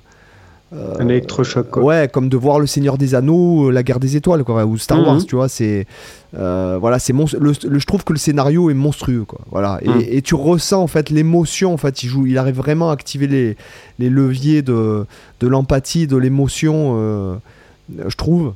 Euh, voilà, enfin bon, c'est vraiment un super. C'est mon roman, je crois que c'est mon roman préféré, euh, Le Comte de Monte Cristo. euh, J'ai l'impression que c'est un peu ma vie dans un sens. Mhm. Tu vois, cette histoire de vengeance, le fait de, de, de revenir euh, dix fois plus fort que ce que tu l'étais avant, euh, de Ouais. t'être fait, de t'être fait euh, matraquer par les gens, et après de revenir dix fois plus fort que ce que tu l'étais avant pour leur dire fuck, en fait, en gros. En Euh, fait, le comte de Mo- Monte Cristo, c'était déjà un shonen avant l'heure. Un quoi? Les, les shonen, c'est c'est les trucs japonais, euh, genre Dragon Ball Z, les Oui, voilà, du c'est ça. Zodiac. C'est ça. Tu vois, Bah, c'est ça. C'est-à-dire que bon, euh, bon, je spoil rien parce que bon après c'est, il faut il faut lire avec les détails et tout, mais c'est en fait c'est le, il est victime d'une euh, Edmond Dantès, donc le, le principal Ouais. euh, pr- personnage est victime d'une d'une conspiration à l'échelle de proches en fait. Euh, déjà par, par le biais, en fait, lui, il a, il a, si tu veux, il a, euh, il, il s'illustre, en fait, il est brillant euh, dans plusieurs domaines de sa vie, il est heureux, etc., etc. Et en fait, les gens qui sont autour de lui le jalousent et le descendent jusqu'à l'envoyer dans le château d'Yves, donc qui est en fait, en gros, la, la prison des, des, des, euh, prisonniers politiques, donc des mecs qu'on oublie, en fait. Voilà. Ouais. Et, et euh, donc après, bon, ben, il rencontre euh, l'abbé Faria, etc. Et puis après, il revient pour se venger, en fait. Mais c'est une vengeance qui est euh, extrêmement calculée, extrêmement... Et lui, si tu veux, en tant que personne, et lui, il est en- incarcéré à 19 ans. Je crois qu'il passe 13 ans dans le château d'If. Là, là, ouais, il me semble qu'il passe 13 ans dans le château d'If. Donc enfermé à à peine voir un rayon de soleil le jour, à manger de, de la merde, si tu veux. Et en fait, tu te rends compte que euh, la volonté humaine, en fait, tu peux être, euh, j'ai- j'ai- ça peut, c'est, en fait, moi, il m'inspire ce roman parce que tu peux te dire que la volonté humaine, c'est ce qui fait tout. Ceux qui C'est réussissent, clair. ce sont pas les plus doués, c'est ceux qui, vont- qui continuent, c'est ceux qui se relèvent. Mm. C'est, euh, je pourrais te citer des, des, des- des dizaines de, citations de Confucius ou quoi que ce soit. C'est, pas l'important, c'est pas de tomber, Bah, de réussir, de, de- de- C'est ce d'échouer. qu'on dit constamment avec les entrepreneurs à succès, etc. C'est que la plupart ils se sont cassés la gueule 40 fois avant de, avant de réussir. Et en fait, on, ce qu'on voit seul, ce que la plupart des gens voient seulement et que les gens critiquent mais souvent, c'est ah il a réussi, c'était facile pour lui, il a eu du bol. Mais non, sauf que tu vois pas les 40 entreprises qu'il a plantées avant et, et le mec il a eu le- les couilles de continuer et de se Voilà, à chaque fois et de exactement. croire en lui quoi. Exactement, c'est ça. Et puis c'est c'est aussi quand tu as des gens qui sont toxiques dans ton entourage, des gens qui sont censés Ouais. t'aimer, donc en fait qui croient faire le bien. Si tu veux, c'est toujours le problème du filtre. euh, on va rentrer dans des trucs de développement personnel, etc. Mais le problème, c'est le filtre à travers lequel tu regardes. T'as des Mhm. gens qui vont qui vont te vouloir du bien autour de toi selon leur point de vue, mais qui en fait toi va Oui. être euh, néfaste. Négatif. Et moi, je sais que, et je peux le dire maintenant aujourd'hui, euh, quand je me suis lancé sur Internet, beaucoup de gens de mon entourage très proche, de, que ce soit familial ou ami, m'ont Mhm. dit mais qu'est-ce que tu fous sur YouTube? Mais c'est- de la merde ce que tu fais, ça marchera jamais. Pourquoi tu fais ça? C'est ridicule. Euh, euh, On m'a même sorti, euh, une personne de ma famille m'a sorti, on t'a payé les meilleures écoles pour que tu finisses à faire le bouffon sur YouTube. Mhm. Et si tu veux, cette phrase-là, elle, a- elle m'a fait. euh, Aujourd'hui, je peux en parler puisque je suis totalement décomplexé euh, vis-à-vis de ça. Et en fait, si tu veux, c'est cette phrase-là qui a fait que je me suis donné. euh, je, je me donnais déjà à 100% et que je me suis donné à 1000% en fait. Mhm. Parce que j'avais envie de me venger, j'avais envie de te prendre ta propre merde et te la foutre sous le nez en fait. et si tu veux. parce que, parce qu'encore une fois, si c'est une personne dont tu t'en bats les œufs. Euh, qui te Mhm. dit ça, t'en as rien à foutre. Tu, Ouais, tu non, en fait, clair. tu n'en veux et tu ne portes, tu ne portes euh, attention que euh, à ce que les gens que tu aimes te disent. Oui, il est aux gens que tu considères, oui. Voilà, les, les gens que tu considères. Et quand un mec te dit ça, enfin, qui, euh, Mhm. qui, qui, lui, de son point de vue, c'est pas mauvais, c'est qu'il te veut du bien quelque part, Mhm. euh, de son point de vue. Et en fait, il te dit ça, ça te, tu vois, ça change ton. Mhm. Et en fait, je, voilà, c'est pour ça que ce roman m'inspire parce que je me dis, ben, quand tu te casses la gueule, parce que il m'est arrivé d'avoir des coups durs même dans ma vie professionnelle, des mecs, des, des mecs euh, qui se, se disent mes amis, qui essaient de me voler ma place. euh, ou des gens qui me par exemple qui me copient ou qui enfin voilà qui et tu te dis putain tu te sens enfin ça te rend plus fort en fait. Ce que je veux dire c'est que tu peux pas on vit pas dans le monde des bisounours et c'est que même que les gens que tu crois euh, proches les gens qui t'aiment en fait encore une fois s'ils ont pas le même filtre que toi euh, ils vont essayer de te rabaisser. Et, c'est pour ça que j'ai envie de dire aux gens euh, il faut pas se laisser faut pas se laisser comment dirais-je rabaisser par une situation par euh, par des gens par un connard dans un commentaire parce qu'il y a plein de gens que je Mhm. connais qui ont envie de se lancer aussi sur YouTube qui ont envie de faire des trucs je leur dis mais vas-y fais-le fais-le tu vas voir Ah, ça, mais c'est- clair. euh, voilà et pourquoi? Parce Faut que les ouais gens mais faire elle leur est troll et tout et alors euh, mais fais plutôt gaffe aux gens qui sont bienveillants quoi il va y en Ah, avoir surtout que les trolls, vu que de toute façon on n'a aucune considération pour eux, on s'en fout de ce qu'ils Oui, disent. en mais, fait, oui, mais l'humain, l'humain, le problème de l'humain, des, des leviers psychologiques euh, qui sont reptiliens, qui sont ancestraux dans notre cerveau, Mhm. c'est le fait que l'humain apporte beaucoup plus de considération à ce qui est négatif que oui, ce ce qui qui est est. négatif. Euh, T'as qu'à voir, j'ai fait un post sur Bah, ma. Sinon, les journaux fonctionneraient pas. hein. Euh, si j'ai, env- si j'ai, par exemple, j'ai fait un post euh, où j'ai répondu à un, un pauvre PNQ sur un commentaire, j'ai fait un imprimé écran je l'ai posté sur Facebook, de suite ça fait de l'intérêt. Mhm. Tu vas poser, euh, les gars, je vous souhaite une belle journée positive et je vous souhaite tout l'amour du monde. Il y a personne qui va liker ton post parce que l'humain, Mhm. en fait, il aime le drama, il aime le caca. Ouais, et t'as, qu'à voir, t'as qu'à me voir euh, ce qui se passe sur YouTube et ce qui fait des vues. C'est Ouais. les dramas, ce sont, dramas, pardon, ouais. ce sont les dramas, ce sont les, les polémiques. euh, t'as qu'à voir Twitter, t'as qu'à voir la politique, etc., etc. Et moi, j'ai envie de dire aux gens, euh, et je me suis retrouvé il y a pas si longtemps dans une soirée avec des gens que je connaissais pas. voilà, il y a- il y a- quand je suis allé voir mes enfants, je me suis retrouvé dans une soirée avec des, des amis euh, d'une personne euh, que je ne connaissais pas. Et à un moment donné, j'entends les gens se plaindre et si c'est la faute de ci et ça. Je dis mais, mais non. euh, Excuse-moi. Enfin, d'ailleurs, ça a mis un froid euh, parce que je- ça me dérange pas de déranger en fait. Mhm. Mais euh, je dis mais excuse-moi, je t'entends, tu te plains, mais c'est que t'as fait les mauvais choix, mon pote. Ouais. C'est tout. Ah ben, euh, euh. Ouais, t'as fait des mauvais Division choix. par zéro. T'as, t'as- t'as enchaîné les mauvais choix et tu te, et tu te retrouves à trouver le bouc émissaire, c'est un tel ou un tel. Tellement d'accord avec ça. Tu vois Je veux dire, euh, point. C'est, t'as, pas, t'as pas cherché la faute chez quelqu'un d'autre. La faute, elle vient de toi. Déjà, de Ouais, l'admettre, c'est la moitié du boulot de la rédemption de fait. Quoi. Donc, euh, Ouais. ce que je veux dire, c'est qu'il y a, il y a plein de gens, ils se plaignent, ils se plaignent, ils se plaignent, mais si t'es pas content, mais casse-toi Mhm. Ah ouais, mais tu comprends Ah ben non, voilà. C'est comme les gens qui, qui viennent te dire, euh, ça m'est arrivé il y a pas si longtemps aussi, après je me suis pas engrainé avec les gens, parce qu'après je, je joue la carte un peu de l'indifférence, je dis ouais mais c'est bien beau, je t'écoute là, mais qu'est-ce que tu fais pour que ça s'arrange toi? Mhm. Ah ouais mais moi je milite et tout, tu milites de quoi? T'as fait une pétition, t'as fait un blog, t'as fait, t'as fait euh, quelque chose, t'es allé manifester, t'as essayé de bouger les gens, t'as essayé de créer une association pour changer les choses? Non? Bon alors te plains pas. Voilà, point. tu défends pas une Ah, cause. Tu vois, moi, si je devais défendre une cause, je ferais, je lèverais une campagne de crowdfunding, je ferais un blog, je ferais un site, je ferais des vidéos, une chaîne YouTube pour expliquer Mhm. ce qui va pas dans tel truc. Si par exemple je me rendais, euh, je sais pas moi, euh, dans le Congo, dans la République du Congo, et que je trouvais que c'était inadmissible que des enfants ils soient dans cet état-là, bah, je ferais une chaîne de YouTube, je témoignerais, je ferais un blog, j'essaierais de lever des fonds, j'essaierais de contacter, peut-être même créer une association. Je- J'agirais. Et je serais Ouais, pas dans ça. le truc, ouais, il faut sauver ci, il faut sauver là. Mais qu'est-ce que tu fais pour sauver? Mm. Tu vois, moi, je... c'est encore une fois, c'est qu'est-ce que tu fais pour agir? Et les gens, en fait, ils sont tout le temps en témoin, ils témoignent, ils constatent, mais ils n'agissent pas. Et c'est Mm. pareil pour la guitare, et j'en reviens, on va revenir à la guitare. Pourquoi les gars ne progressent pas avec tout ce qu'il y a de gratuit aujourd'hui sur Internet? Le problème vient pas de C'est vrai que Internet. dans l'absolu, tu peux avoir, euh, tu peux tout apprendre en fait, euh, ouais, rien que sur YouTube. Et encore une fois, je vais, je vais, je vais, il y a pas si longtemps, je faisais une séance de méditation où en fait, je m'imaginais dans une bulle. Alors ça, c'est moi qui l'ai créé cette séance de méditation. Je Mhm. m'imaginais dans une bulle en fait, me voyageant à la vitesse de la lumière. Et donc, si je voyageais à la vitesse de la lumière, je n'aurais plus du tout la même perception des choses. C'est-à-dire Oui. que si on se croisait, on se verrait pas. Oui, Tu comprends? Et en fait, il faut savoir un truc, c'est qu'il y a une question de relativité. Si par exemple, moi, je- exactement ça. je, oui, oui, voilà, bah, bien sûr, tout le monde le sait, mais ce que je veux dire, c'est que si par exemple, moi, je voyageais à la vitesse de la lumière autour du Soleil, un an pour Mhm. moi, ça serait 30 ans sur Terre. Mhm. On est d'accord? Donc Mhm. en fait, le truc, le fait est que j'ai l'impression que ma vie, c'est ça. C'est-à-dire que quand je vois, par exemple, j'ai revu des personnes que j'avais pas vues depuis deux ans et on a fait un peu le bilan, moi, en deux ans, il s'est passé 60 ans, quoi. Mm.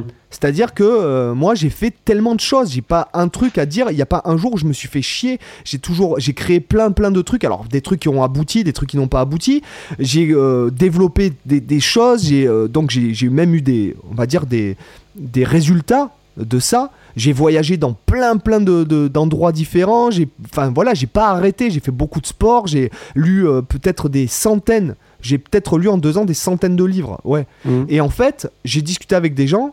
Eh ben, il s'est passé quoi, toi, dans ta vie? Ah ben, en fait, j'ai rien fait pendant deux ans.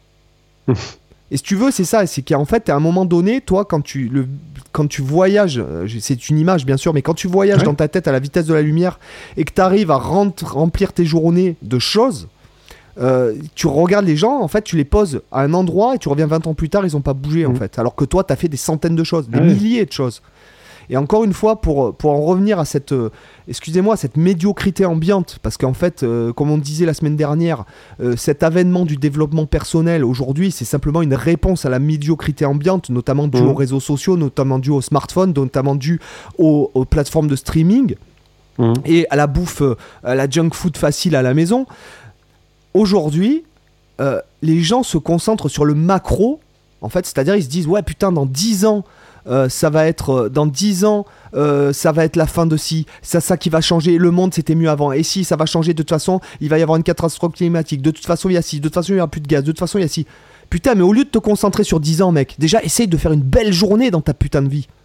Aujourd'hui, maintenant, tout de suite, qu'est-ce que tu fais pour que ta vie elle soit bien? Qu'est-ce Mhm. qu'aujourd'hui tu peux faire pour agir sur quelque chose? Et en fait, les gens se focalisent sur le macro et comme ils, ils voient le macro euh, très, Bah, c'est très mau- c'est désespérant en fait. voilà, ils voient le macro comme catastrophique et complètement, euh, et complètement foutu. Donc au Mhm. niveau du micro, ils ne font rien. Oui, Et dix ans ouais. plus tard, bah, toi, t'as fait plein de choses parce que tu te concentres pas sur le macro, t'en as rien à foutre. Si de toute Ouais. façon on se prend une bombe nucléaire demain, qu'est-ce que t'en as à foutre De toute façon, de, je veux dire, tu, de toute façon, on va tous clamser. De toute façon, on est tous en train de mourir déjà. Donc C'est le- pour ça que la diète, la diète médiatique, c'est si efficace que ça. C'est que parce que de toute façon, quatre- ouais, 90% des informations que tu entends à la radio, à la télé ou partout, de toute façon, tu n'as aucun pouvoir dessus. Donc en fait, ça n'a aucun intérêt et que de toute façon, même si tu les écoutes pas, les infos vraiment importantes, les gens qui sont autour de toi, ils vont t'en parler. Donc en fait, ça n'a aucun intérêt d'écouter les infos, les actualités. Et- et- Parce que de toute façon, tu seras au courant de l'essentiel et ce qui n'est pas essentiel, bah, t'en as rien à foutre. Et, et du Donc, coup, euh, c'est c'est maintenant. Qu'est-ce que tu peux faire maintenant, aujourd'hui, pour que ta vie. Parce que finalement, une vie réussie, c'est quoi? Une belle vie? Ben, C'est juste un enchaînement de journées réussies, quoi.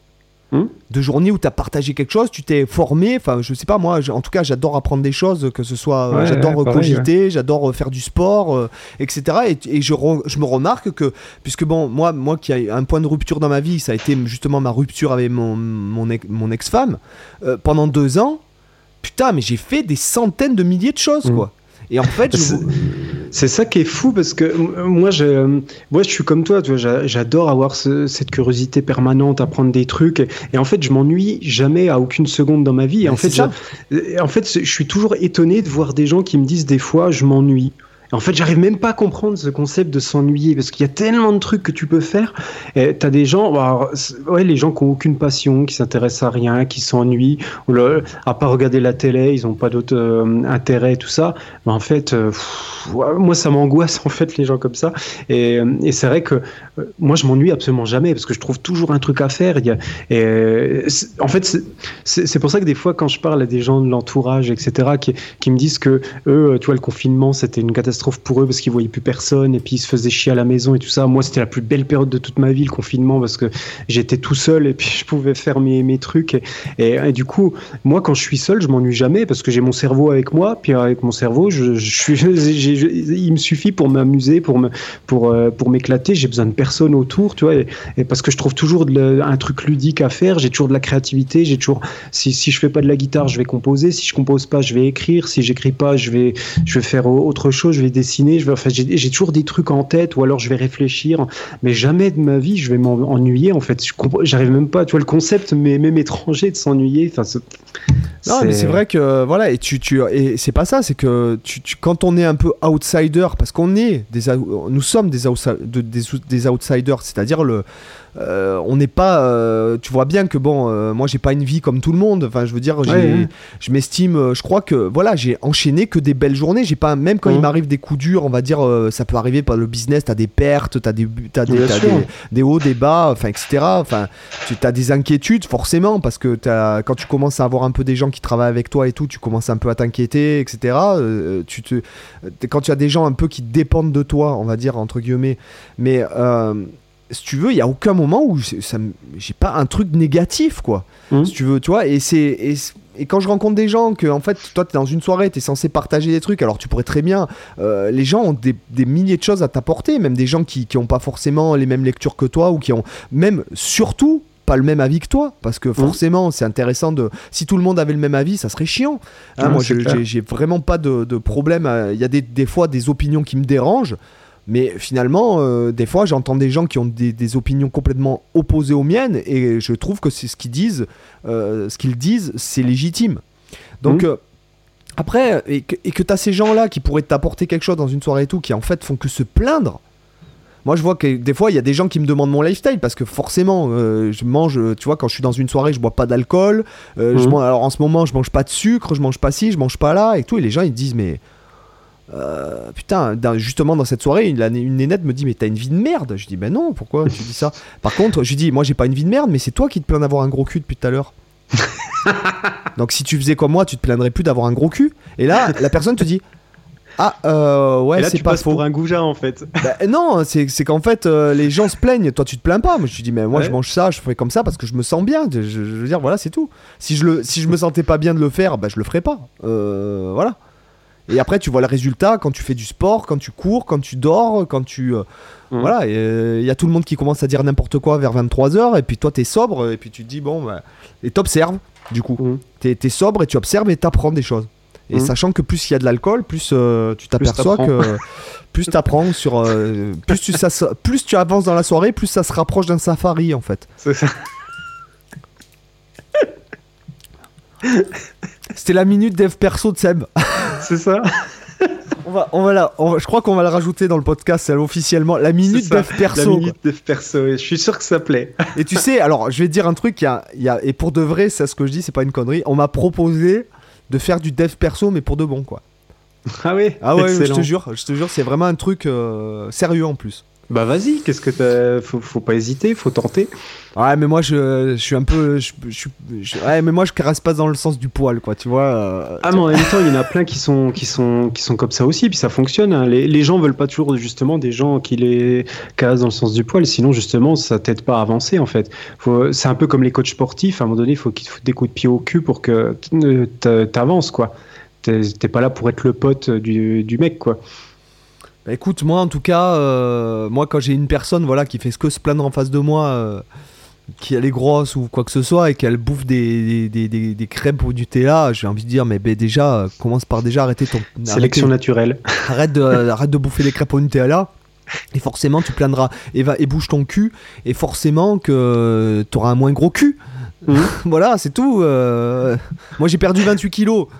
Euh, Ouais. je, peux te, je peux te le dire, hein, et, et j'ai- je suis pas allé voir une nutritionniste, rien du tout. hein. Hum. Voilà, donc euh, à un moment donné, euh, tu te plains d'avoir un gros cul, mais tu te goinfres de, de Nutella. Bon, il faut pas, il faut pas être con, quoi. Enfin, mais si tu dis ça aux gens, tu vas dire que voilà, comme tu dis, t'es un connard, t'es un goujat, Ouais, t'es- t'es- tu juges, t'es- tu voilà, juges, voilà, etc. etc. Parce que les gens sont fragiles. C'est ça. Donc sur ce, bah, après cette minute dev perso, enfin cette heure dev perso, les Ça a amis. bien bavé pendant ce podcast quand même. hein. Ah ouais, c'est clair, c'est- putain, c'est, euh, on a envoyé du lourd, hein, putain, du très lourd. J'espère que, mais tu crois qu'on est, si ça se trouve, nous ne sommes que tous les deux là. Donc euh, si jamais tu es là encore au moment dans le podcast, tu nous rajoutes 5 étoiles et tu mets éléphant bleu dans les commentaires. Parce que comme Ah, ça, je bien. saurai que tu es un vrai. Un et tu vois, et là je te dis ça en me tapant sur le thorax, tu vois, comme un gorille. ça stimule ta testostérone. éléphant bleu dans les commentaires t'es un vrai. Allez, sur ce les gars, Allez, sortez couverts. ciao. Ouais. À plus. À plus.